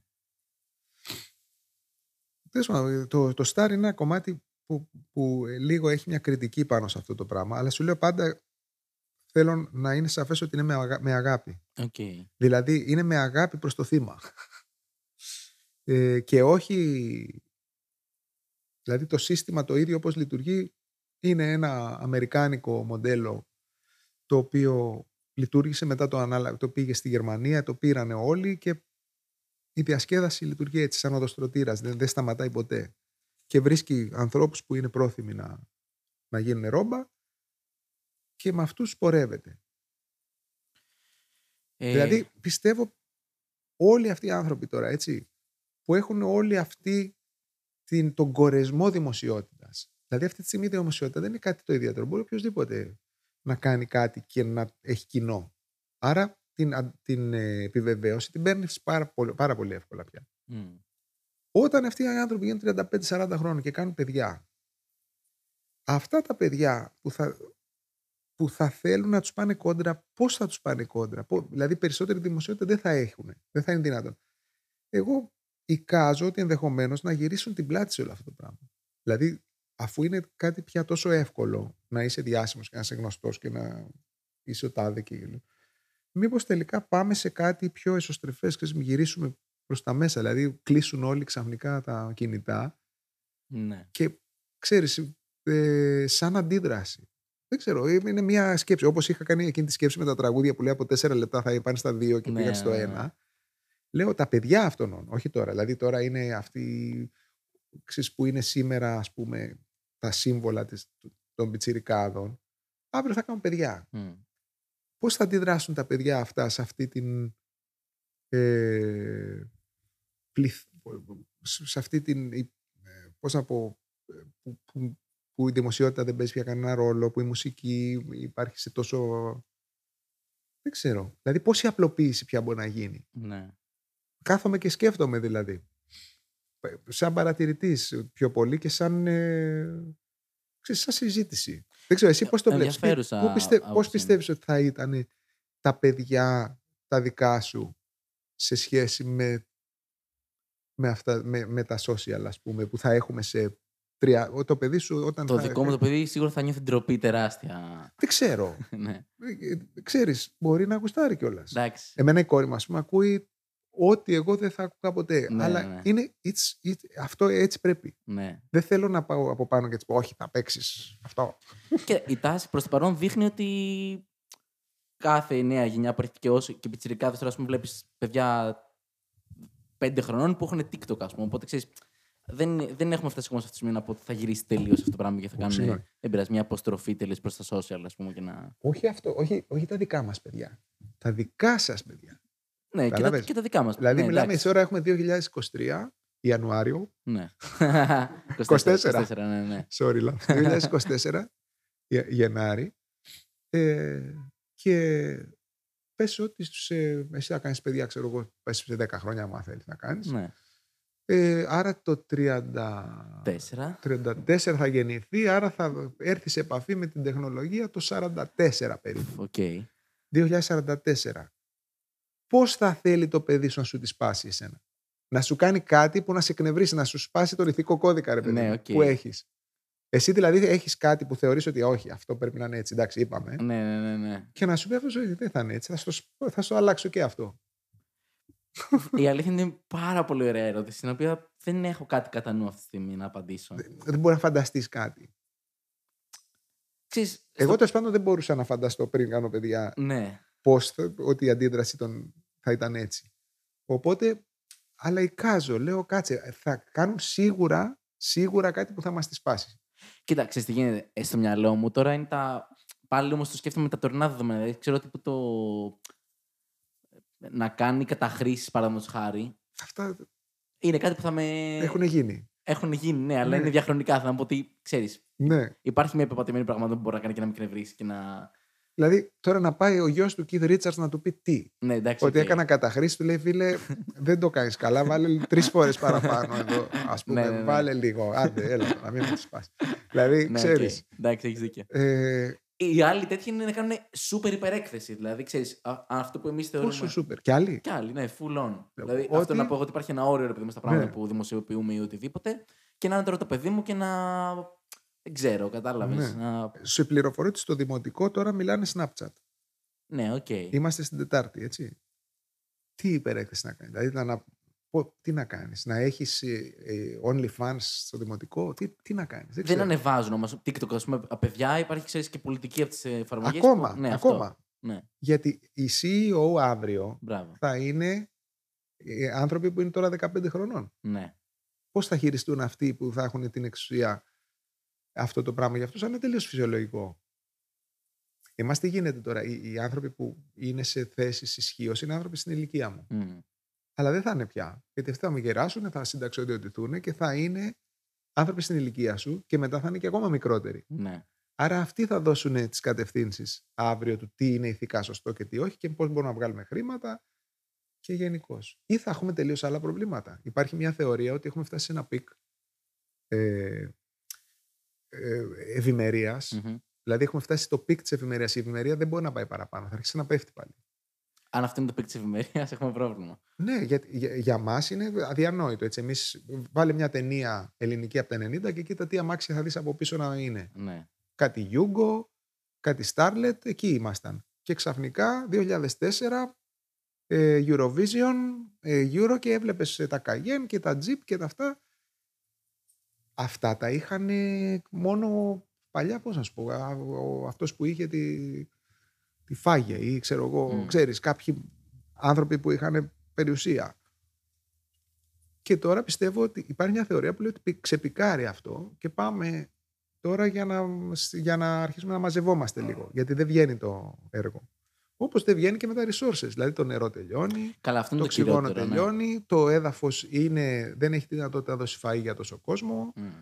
Ε, οι εντάσεις μεγαλώνουν, οι κίνδυνοι να γίνει μια πολεμική σύραξη τεράστιας κλίμακας αυξάνονται.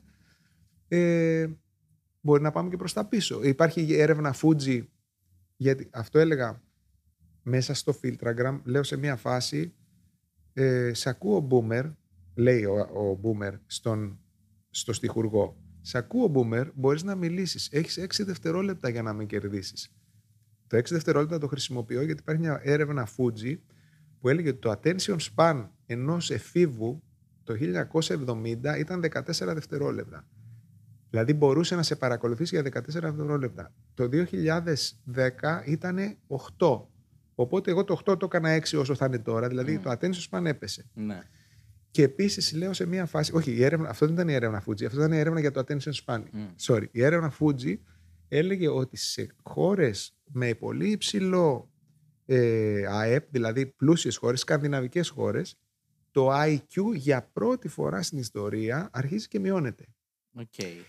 Ενώ στην πορεία της ανθρωπότητας και από τότε που μετριέται το IQ διαρκώς αυξάνεται, δηλαδή κάθε χρονιά είναι και παραπάνω, και ισ- εξακολουθεί να αυξάνεται στις ε, αναπτυσσόμενες χώρες Αφρική, Ασία, Μμμ.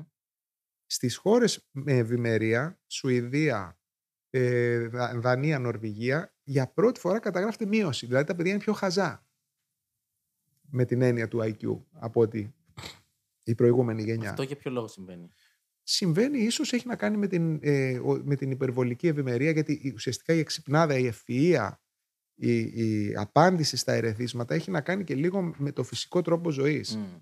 Δηλαδή όταν τους κλειδω, κλειδώσεις κάποιον και είναι κλειδωμένος και όλη του η, η- η α- ε, ανα- ανταλλαγή γίνεται μέσω ενός, μιας οθόνης ενδεχομένως να, η φαντασία, η ικανότητά του να δημιουργήσει κάτι στο, στο abstract επίπεδο δηλαδή στο αφηρημένο επίπεδο γιατί αυτό είναι η φαντασία δηλαδή δημιουργώ κάτι που δεν υπάρχει αλλά το φτιάχνω ενώ αυτό τι κάνει, σου, σου σου δίνει συνέχεια κάτι δεν θα αφήνει να, να δημιουργήσεις εδώ στο μυαλό σου κάτι Μμμ.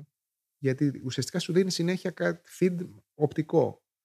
Ότι αυτό ενδεχομένως να, να συμβάλλει στο να, να μειώνει την ικανότητα του ανθρώπου να έχει, αυτή, να έχει αυτό το, την- τη- τη- το αφαιρετικό potential. Ναι. Τέλος πάντων, και το είχα βγάλει από αυτό μέσα στο Filtragram και στο, ο στίχος πήγαινε ε, καμαρώνεται, μα αντί να ανεβαίνει το IQ μειώνεται. Μμ. Δηλαδή, απ' τη μία λέτε πόσο μάγκες είμαστε, απ' την άλλη όμως, να, η έρευνα, ξέρεις. Μμ. Ε, αυτό τώρα κάναμε, τε- sorry, σε πήγα λίγο σε Όχι, μια ενδιαφέρον είχε. ε, τροφή για σκέψη. εκτίμηση, Ναι, εκτίμηση ναι, ναι, του ναι. που κα- μιλάμε, εντάξει, λέμε τα μισά, τα μισά τα πετάμε στη θάλασσα ή παραπάνω από τα μισά ή και όλα. Αλλά λέμε τώρα, σκεφτόμαστε τι θα μπορούσε να, προς τα πού θα μπορούσε να πάει, ας πούμε. Ναι, θα έχει ενδιαφέρον και η γνώμη του κόσμου από κάτω, αν θέλει να μας πει τι πιστεύει.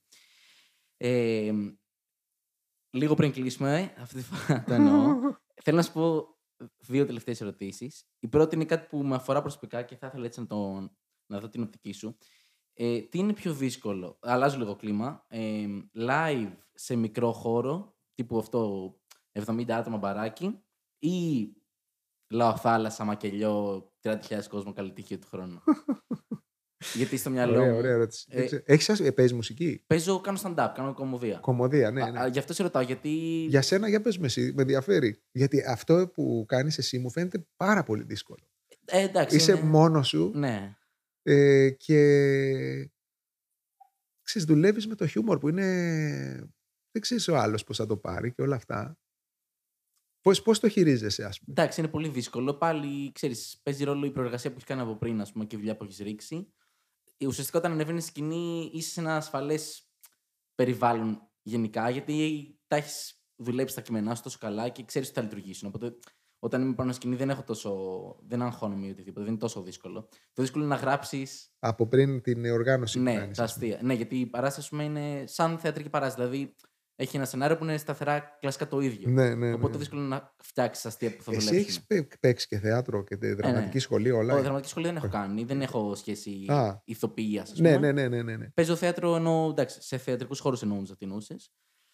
Ε, Και εσένα πώς, τι σου φαίνεται πιο δύσκολο, όταν ε, είναι το μαγαζί γεμάτο τίγκα, ξέρω εγώ, και έχει 5.000 κόσμο ή όταν, ξέρεις, κάποιοι κάναν, νομίζω ο Φυσφής είχε κάνει, είχε Μπράβο, γεμίσει το Φυσ- Τάε Κβον Ντο Ναι, ναι, ναι. Α, οκ, Ναι. τρελό. και ή ένα μικρό μαγαζάκι με 20-25 άτομα, ας πούμε. Ε, Στο μυαλό μου υπάρχει μια. Ξέρεις, εγώ θέλω να έχει κόσμο γενικά. Ε, αλλά τύπου εκεί στα 500-600 άτομα νομίζω είναι το, το top. Μετά από εκείνο το σημείο και πάνω, αν έπαιζα εγώ ας πούμε, στην παράσταση που έχει κάνει ο Φυσφής με 5.000, πιστεύω θα το έχανα. Δηλαδή είναι Ναι. τόσο πολλοί άνθρωποι που πρέπει να διαχειριστείς όλες αυτές τις ενέργειες που κάπως τους χάνεις λίγο. Υπάρχει μια απόσταση. και αυτό με.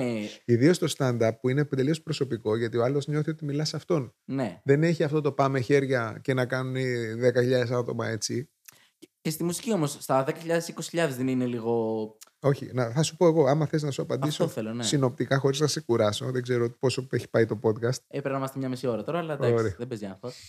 Sorry, παιδιά. Ε, είναι. Μην αγχώνεσαι. Έχουν και δουλειές οι άνθρωποι. όχι, όχι.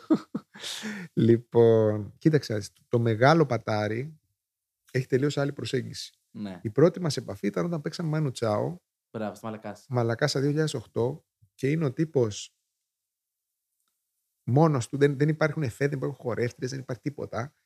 Και το πηγαίνει όλο με ενέργεια ψυχής. Ε, το μεγάλο πατάρι πρέπει να το γεμίσει με την ενέργειά σου. Όλο. Όλο. Από τη μία γωνία μέχρι την άλλη. Πρέπει να το κυριεύσεις. Με ποια έννοια; Ότι ουσιαστικά η ενέργεια που χρησιμοποιείς πρέπει να τα αγκαλιάζει όλα. Όλα. Από μπρος μέχρι πίσω. Να το νιώθεις ρε παιδί μου ότι γίνεις ένα με αυτούς. Δεύτερον, είναι πιο εύκολο γιατί ουσιαστικά εκεί δεν έχει πολύ αλυσβερήσει με τον μπροστά γιατί ό,τι κάνεις με τις πρώτες γραμμές ο άλλος που είναι πίσω δεν, δεν βλέπει, άρα δεν συμμετέχεις σε αυτό. Μμ. Οπότε αναγκαστικά αυτό το πράγμα το κάνεις στο μυαλό σου ένα. Ναι. Είναι ένα πράγμα. Αυτό είναι μία ενέργεια όλη Μμ. και την κάνεις ένα. Ε, εγώ δηλαδή νομίζω είναι η σπεσιαλιτέ μου αυτή, επειδή το έχω μάθει πολύ καιρό. Έχω μία, μία χάρισμα, μία ικανότητα, ρε παιδί μου, αυτό το μεγάλο πράγμα να μπορώ να το χειριστώ με με ευκολία. Με Μμ. ευκολία γιατί έχουμε και τη, τη- την πολυτέλεια ότι ο κόσμος α- αγαπάει πάρα πολύ τον group. Και δεν είναι δύσκολο. Όταν σε αγαπάει ο άλλος πολύ και θέλει να έρθει να σε δει και θέλει να συμμετέχει και το μόνο πράγμα που σκέφτεται είναι πότε θα κάνω αυτό και πότε θα κάνω εκείνο και πότε θα Μμ. χορέψω, είναι εύκολο. Ναι. Το μεγάλο λοιπόν πατάρι, άμα εσύ είσαι καλά, δηλαδή έχεις τις δυνάμεις σου, άμα είσαι άρρωστος ή αυτό είναι δύσκολο. Μμ. Άμα εσύ είσαι καλά και έχεις τις δυνάμεις σου, είναι πολύ εύκολο. Μμμ. Γιατί έχεις συγκεκριμένα πράγματα, μοτίβα τα οποία τα έχουμε συμφωνήσει και οι δύο. Τα Ναι. ξέρουμε. Ξέρουμε ότι θα κάνουμε αυτό παρέα. Ναι, Μετά θα ναι, κάνουμε... ναι. Είναι σαν να παίζουμε μαζί. Μμ. Το μικρό πατάρι θέλει να του δώσει του άλλου κάτι το ιδιαίτερο. Δεν μπορεί να του κάνεις τα ίδια πράγματα που κάνεις στο μικρό. Και εμείς ερχόμαστε, είμαστε bar band. You can take the band out of the bar, but you cannot take the bar out of the band. Το Οκ. μπαράκι από μέσα μας δεν το βγάζεις. Μμ. Γιατί το μπαράκι εκεί μεγαλώσαμε. Εκεί θα κάνουμε τον αυτοσχεδιασμό, την πλάκα, θα, θα παίξουμε με συγκεκριμένο άτομο, με άλλο άτομο από εκεί και θέλει πιο μουσική φαντασία. Για μένα είναι πιο καλλιτεχνικό το μπαράκι. Και τη Μμ. βρίσκω πιο πολύ, μπορώ να σου πω, μουσικά σε αυτό. Εκεί τη βρίσκω ενεργειακά, στο μεγάλο. Στο μικρό τη βρίσκω μουσικά. Το μικρό το παταράκι. Το Ναι, πιο ναι. δύσκολο είναι να παίζει σε κόσμο ο οποίος δεν έχει καμία όρεξη να τον δεις. Για παράδειγμα, σου έχουν, κάνει, έχουν καλέσει ένα group να παίξει. Και, ο ο άλλος- opening, ας πούμε. Ο, ναι, καλά, opening, πολύ δύσκολο. Ναι, ναι, ναι. Ή ε, κάποια εταιρικά που ο άλλος δεν Καλά, ξέρει εκεί, τώρα. ε, έχει έρθει για να φάει, να, να δει τους συναδέλφους. Και τώρα έρχεται ένα group με το οποίο δεν έχει καμία σύνδεση. Ας πούμε. Αυτό είναι το πιο δύσκολο. Και πάλι θα πάμε καλά και σε αυτά. Αλλά σημασία, το πιο δύσκολο είναι όταν δεν. Απ' την άλλη, εμένα και- με εξητάρει πάρα πολύ αυτός που δεν έχει έρθει ποτέ. Μμ. Που σε βλέπει πρώτη φορά. Είναι φοβε... Μα, μ' αρέσει πάρα πολύ αυτό. Γιατί ε, υπάρχει τόσο. Υπάρχει στη φαρέτρα τέτοιο οπλοστάσιο, που λέει και ένας φίλος, που μπορείς να παίξεις να, Ναι. να βρει ενδιαφέρον. Γιατί άμα έχεις παίξει χρόνια στα μπαράκια, χρόνια, έχεις τόσο πολύ υλικό, Αυτά. Ξέρεις, Μμ. είναι... υπάρχει μεγάλη εμπειρία σε αυτό. Δηλαδή αυτό το πράγμα το κάνουμε καλά όλα τα παιδιά. Μμ. Όλα τα παιδιά ξέρουν Και εγώ τώρα. Δηλαδή να μην έχει ο Άρης όρεξη να σε δει. Αυτό είναι το πιο δύσκολο. Ναι, να αυτό. έχει έρθει, να τον έχουν βάλει εκεί και να μην έχει όρεξη. Φίλε, εγώ είχα μια εταιρική παράσταση τώρα πριν μια-δύο εβδομάδες. Ε, πρώτη φορά έκανα εταιρικό. Δεν με άκουγε κανένας. Α, γεια σου. 300 άτομα. και πες τη μουσική. Καταλαβαίνω εντάξει, σε κάθε περίπτωση, όταν είσαι πάνω κάπου και κάνεις κάτι και, δεν- και σε γράφουν, είναι δυσάρεστο. Αλλά ειδικά, δεν ξέρω, ειδικά στο, στην κομμωδία τώρα να μιλάς και να. Μην- Δεν δε, δε με ακούγανε καν, δεν, δεν γελάγανε. Και υπήρχε μια οχλαγωγή για 300 άτομα. Και απλά έχω. Μετά από ένα σημείο, απλά έκανα μα- mumbling. Έλεγα απλά ξέρεις τζίμπερι πράγματα γιατί λέω δεν έχει καν νόημα. Και δεν το κατάλαβε κανείς. Δηλαδή ήταν δύο λεπτά που δεν έλεγα τίποτα. Ε, Και ξέρεις, απλά υπήρχα στον χώρο. δηλαδή, δεν, δεν, δεν δημιουργήσα πρόβλημα για κάποιον. Και ήταν έτσι πολύ, πολύ ενδιαφέρον. Φοβερός. Λοιπόν, Τι και- να κάνεις. Αλλά και αυτά όμως σου δίνουν εμπειρία. Καλά, σίγουρα. Γιατί μπορεί εκεί να μάθεις πώς χειρίζομαι ένα κοινό που δεν έχει καμία όρεξη να με δει. Ναι. Τι κάνω, πού μπορώ να το πιάσω. Συνήθως εγώ δοκιμάζω πράγματα. Οπ, πάω με τα hits. Δεν έπιασε. Πάω με αυτό. Δεν έπιασε. Πάω, ξέρεις. Ναι, δίνεις ενέργεια παραπάνω, δίνεις λιγότερη. κάνεις πολλά πράγματα. Σημασία έχει η δική σου διάθεση. Πρέπει να είναι θετική προς τον άλλον. Δηλαδή, πολλοί κάνουν το λάθος ότι ο άλλος δεν μου έδωσε σημασία και εκνευρίζομαι. Μμ. Αυτό δεν πρέπει να υπάρχει. Γιατί δεν, ε- ο άλλος δεν έχει κανένα λόγο να πρέπει να σε αγαπάει. Εσύ ουσιαστικά είσαι εκεί γιατί έχεις μια ικανότητα. Εσύ έχεις την ικανότητα να τον κάνεις να γελάσει, να τον ελαφρύνεις λίγο. Εμείς έχουμε την ικανότητα να τον κάνουμε να χορέψει. Έχεις μια ικανότητα. Σου την προσφέρω, για να δούμε. Θε, είμαι εδώ γιατί θέλω να σου προσφέρω κάτι. Γουστάρω που είμαι εδώ, θέλω να σου προσφέρω κάτι. Και ας μη σ' αρέσει. Θα, άμα δεν σ' αρέσει δεν πειράζει, δεν θα σε ενοχλήσω. Καταλαβες; Μμ. Θέλω, ξέρεις, πολλές φορές βλέπεις κόσμο, καλλιτέχνες και λένε Έλα πάμε εκεί είστε κοιμισμένοι, δεν, βά, δεν φάγατε, δώσε. Ναι, ναι. Ξέρεις, ουσιαστικά αυτό δείχνει έναν εκνευρισμό ότι α, δεν με θαυμάσαν αρκετά. Μμ. Μα δεν πας για να θαυμάσουν εσένα. Ο άλλος έχει μια ανάγκη, έχει Ναι. έρθει για κάτι άλλο. Α, ό,τι μπορείς δώσ' του. Οκ.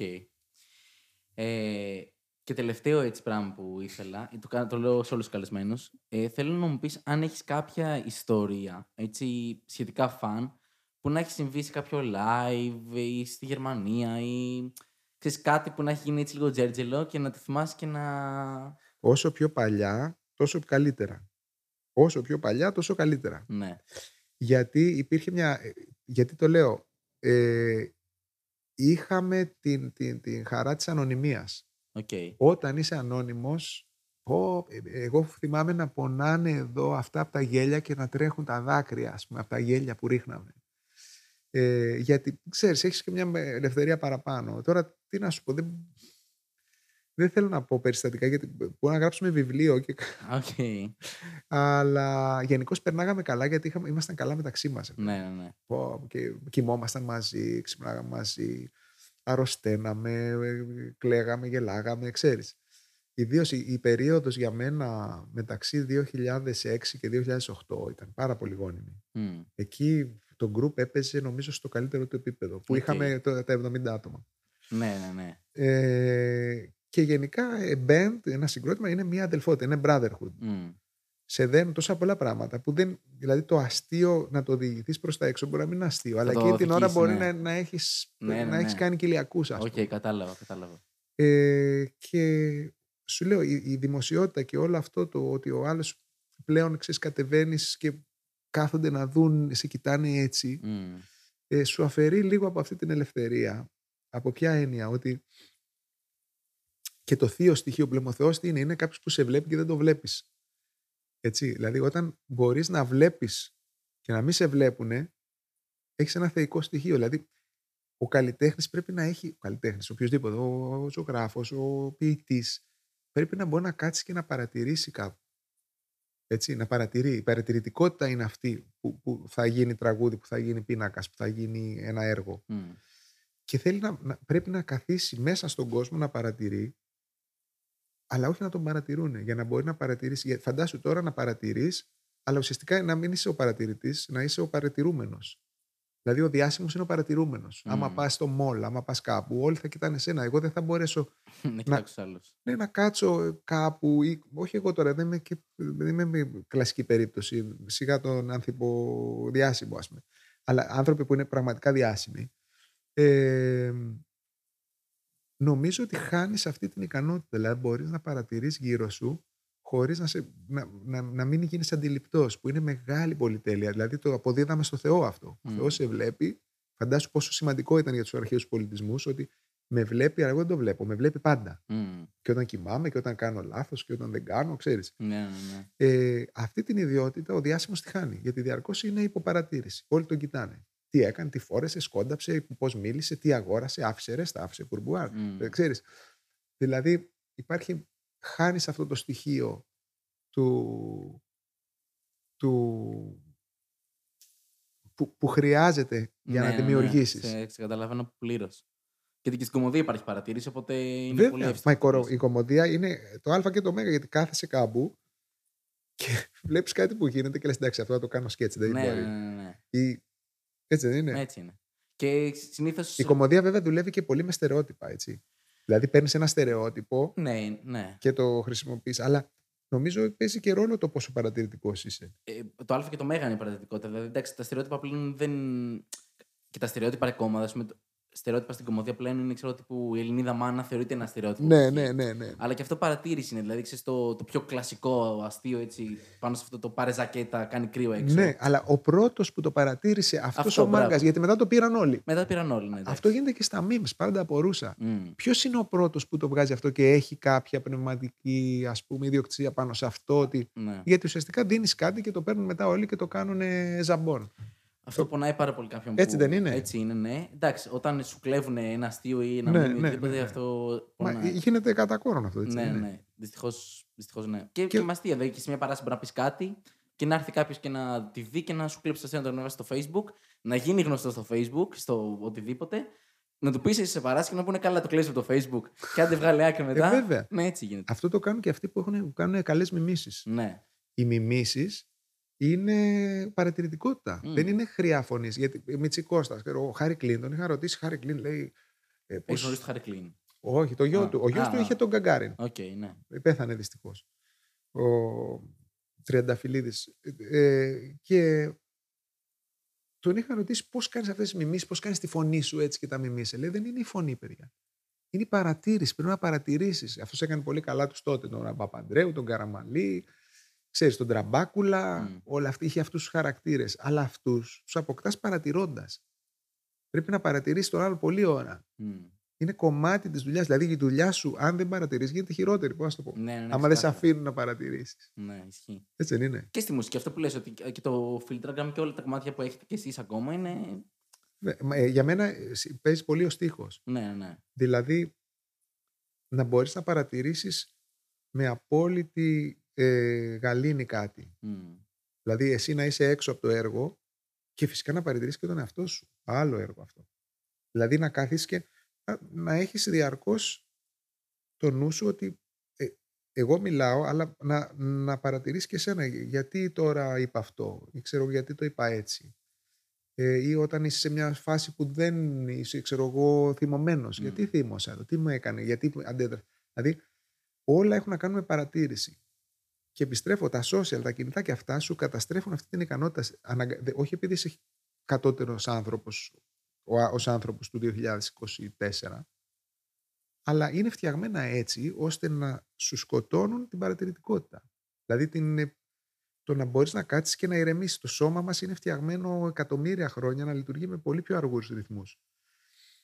Και υπάρχουν προβλέψεις ότι τα μισά παιδιά θα είναι με κουμπιά και ψυχοφάρμακα γιατί δεν θα, έχουν, δεν θα ξέρουν πώς να επιστρέψουν στην ηρεμία αυτή. Καλά, ήδη είναι. Παιδί μου, εδώ κουμπώνονται 20 χρονών παιδιά για να κάνουν έρωτα, ας πούμε. Δηλαδή, Ναι. ε, είναι για να ηρεμήσουν, είναι για να κοιμηθούν. Στην Αμερική μου λένε οι άλλοι πηγαίνουν περιοδίες και το κουμπί πάει σύννεφο. Δηλαδή, είσαι, δεν υπάρχει καμία αίσθηση του να, να, να προσπαθήσω να δω τι γίνεται με την πάρτη μου. Μμ. Έτσι. Πονάει ο ώμος μου, πονάει, λέει, μου το έχει πει ένα γκρουπ αυτό, δεν θυμάμαι ποιοι ήταν. Vodka Juniors, δεν ξέρω. Κάποια από τα γκρουπ που λέγανε, καλά, μιλάμε το τι ένεση και τι κουμπί πέφτει. Ο άλλος για να κάνει soundcheck λέει, βάραγε κορτιζόνες για το soundcheck. Ακραίο. Μην κάνεις soundcheck, ρε φίλε. Εντάξει.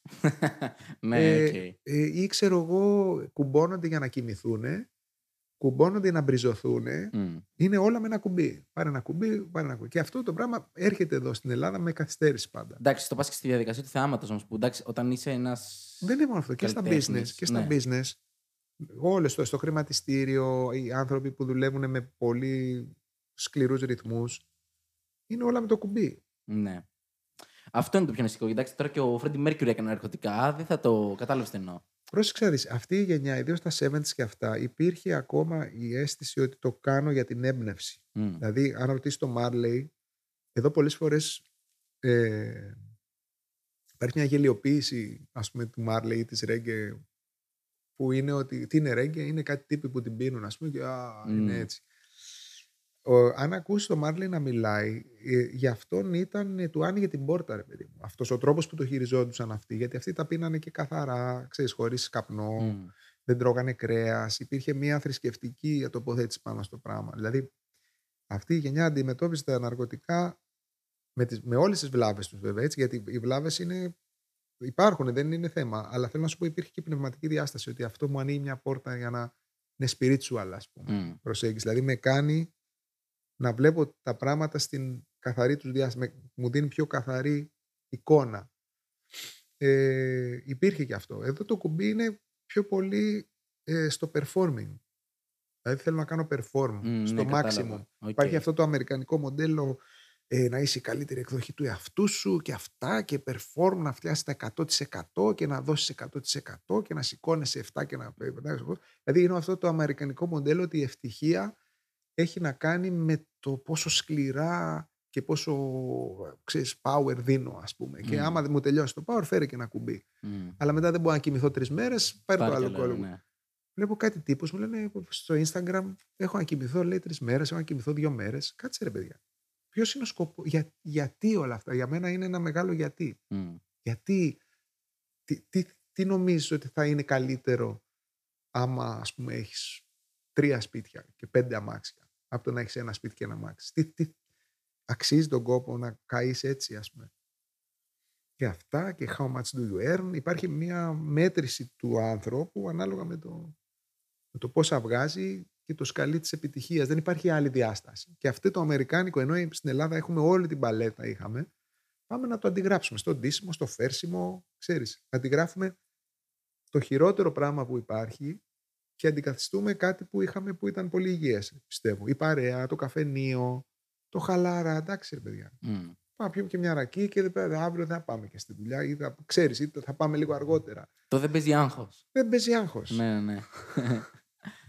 Είναι, αυτό δεν είναι ρεμαλιλίκη, είναι σοφία.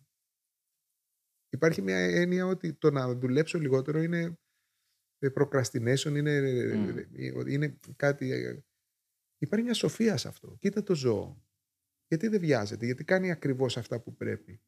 Παρατήρησε ένα ζώο, ιδίως στην αγρέφηση, όχι τα νευρωτικά γατιά που έχουμε εδώ στην Αθήνα. Παρατήρησε ένα ζώο στη φύση. Ό,τι κάνει είναι τέλειο. Υπάρχει μια αρτιότητα πάνω του. Καταλάβες, δεν, δεν είναι, είναι πλήρες. ναι. Ένα φυτό είναι πλήρες, ας πούμε, με αυτά που έχει. Εμείς χρειαζόμαστε αυτά, κουζίνες, αυτό, αυτοκίνητα, ένα, τ' άλλο. Ε, χρειαζόμαστε ένα σωρό αξεσουάρ και ποτέ δεν είναι αρκετά και θέλουμε και άλλα και άλλα, μπας και νιώσουμε μια ηρεμία και ποτέ δεν φτάνουμε εκεί και στο τέλος αρχίζουμε τα κουμπιά. Αυτό σου λέω μήπως όπ, πάμε λίγο πίσω και παρατηρήσουμε λέει, τι γίνεται. Γιατί αυτό είναι ευτυχισμένο; Τι κάνει; Πώς έχει αυτή την αρμονία; Ξέρει ότι θα ξυπνήσει την τάδε ώρα. Θα κοιμηθεί την τάδε ώρα. Θα φάει μόνο όσο χρειάζεται. Θα είναι επιθετικό όταν πρέπει να προστατεύσει το μέρος του, αλλά δεν θα βασανίσει κάποιον, ας πούμε, ή δεν θα σκοτώσει κάποιον για να γελάσει, όπως κάνει ο άνθρωπος. Μμ. Ε, Υπάρχει μια, μια ισορροπία σε αυτά τα πράγματα. Σκοτώνει το ζώο, σκοτώνει για να φάει ή για να προστατεύσει το μέρος του, που είναι ένα ένστικτο. Ο άνθρωπος μπορεί να σκοτώσει κατά εκατοντάδες χιλιάδες. Δηλαδή, η νεύρωση, ας πούμε, το, όλα αυτά, το τρίτο ράιχ, που να εξαφανίσουμε, λέει, μια άλλη φυλή, ολόκληρη, ας πούμε. Ξέρεις, είναι ε, το μυαλό του ανθρώπου ουσιαστικά ε, ε, τον, έχει, τον κυριεύει και τον, τον, τον απομακρύνει από την ουσία του πράγματος. Παρατηρητικότητα. Η παρατηρητικότητα είναι ένα μέρος σύνδεσης με αυτό. Μμ. Και σε εσάς, τους stand-up comedian και σε εμάς τους μουσικούς. Ισχύει. Ε, φίλε, με κάλυψες. Εντάξει, κλείνουμε λίγο με μια απεσιόδοξη νότα σχετικά. Αλλά τροφή για Δεν σκέψη. υπάρχει, είναι. δεν υπάρχει αισιόδοξο ή απεσιόδοξο. Υπάρχει η πραγματικότητα όπως είναι. Ναι, όντως. Άμα είναι έτσι πραγματικότητα, τι να κάνουμε. Δεν είναι... Και ε, αισιόδοξο είναι το γεγονός ότι να έχεις να μπορείς να έχεις την καθαρότητα να δεις. Άμα έχεις την καθαρότητα να δεις, ό,τι και να γίνεται δεν σε νοιάζει. Και αυτό είναι αισιόδοξο. Ωραία. Ε, θέλω να μας πει ο κόσμος αν έμεινε ως εδώ. Όπα, αν εγώ θα κρατήσω το μικρόφωνο σταθερό. τα κατάφερα. αν έμεινε ως εδώ και, ε, και πώς του φάνηκε το επεισόδιο. Ε, επόμενα πλάνα, Μάρκο, τώρα τι να περιμένουμε, αν επιτρέπετε. Ε, κοίταξε, εμείς συνεχίζουμε. Έχουμε κλείσει 20 χρόνια. Καλοκαίρι συναυλίες πάντα. Οκ. Χειμώνα λιγότερο, αλλά πάντα και εκεί παίζουμε. Περιοδείες εξωτερικού το χειμώνα, στούντιο, αυτά. Κοίταξε, η- η μπάντα έχει. Είναι σε μια ηλικία πια που έχουν όλοι υποχρεώσεις, παιδιά, φροντίζουν ηλικιωμένους. Δεν είναι όπως παλιά που ήμασταν, μπορούσαμε να φεύγουμε για τόσο μεγάλα διαστήματα. Αλλά όσο έχουμε την ικανότητα να δίνουμε κάτι και να τον κάνουμε τον άλλο χαρούμενο, θα είμαστε εκεί. Όσο Οκ. έχουμε την υγειά μας, ε, από εκεί πέρα, εντάξει. Δεν, δεν ξέρεις πότε θα προκύψει. Ωραία, άρα τα βρίσκουμε στα social σας. Ναι, ναι. Το tour και- Facebook official, ε, Lo- ε, Locomondo official στο Instagram, YouTube. Ε, όποιος θέλει, και έχει πολλή μουσική. Ε, και ε, τα αναρτούμε, κυρίως στην αρχή του καλοκαιριού. Οκ. Ωραία. Μάρκος, σε ευχαριστώ πάρα πολύ που ήσουν εδώ. Ευχαριστώ για την υπομονή σου και την υπομονή σας. Ελπίζω να μην σας κούρασα. Είχα Καμία. πολύ όρεξη να μιλήσω με το Σπήλιο και έτσι πήρα φόρα και ο boomer της καρδιάς σας. ε, το εκτιμώ full που ήρθες και καθόλου boomer δεν μας κούρασε ίσα ίσα. Ήταν πολύ ωραία κουβέντα. Σου λέω το χάρηκα full, ρε φίλε, γιατί εντάξει. Είμαι με τον Μάρκο Κούμαρ εδώ πέρα και συζητάμε. Κατάλαβες, είναι τρελό, ρε φίλε. Οπότε ευχαριστώ πάρα πολύ. Μόνο επιτυχίες εύχομαι. Ευχαριστώ υγεία και σε σένα επιτυχίες και σε όλα τα παιδιά να βρουν αυτό που, τους, που θέλουν να, στη ζωή τους να είναι όλοι ευτυχισμένοι. Τέλεια. Λοιπόν, παιδιά, αυτό ήταν το podcast. Εμείς θα τα πούμε στο επόμενο επεισόδιο ή θα τα πούμε στους δρόμους. Καλή συνέχεια.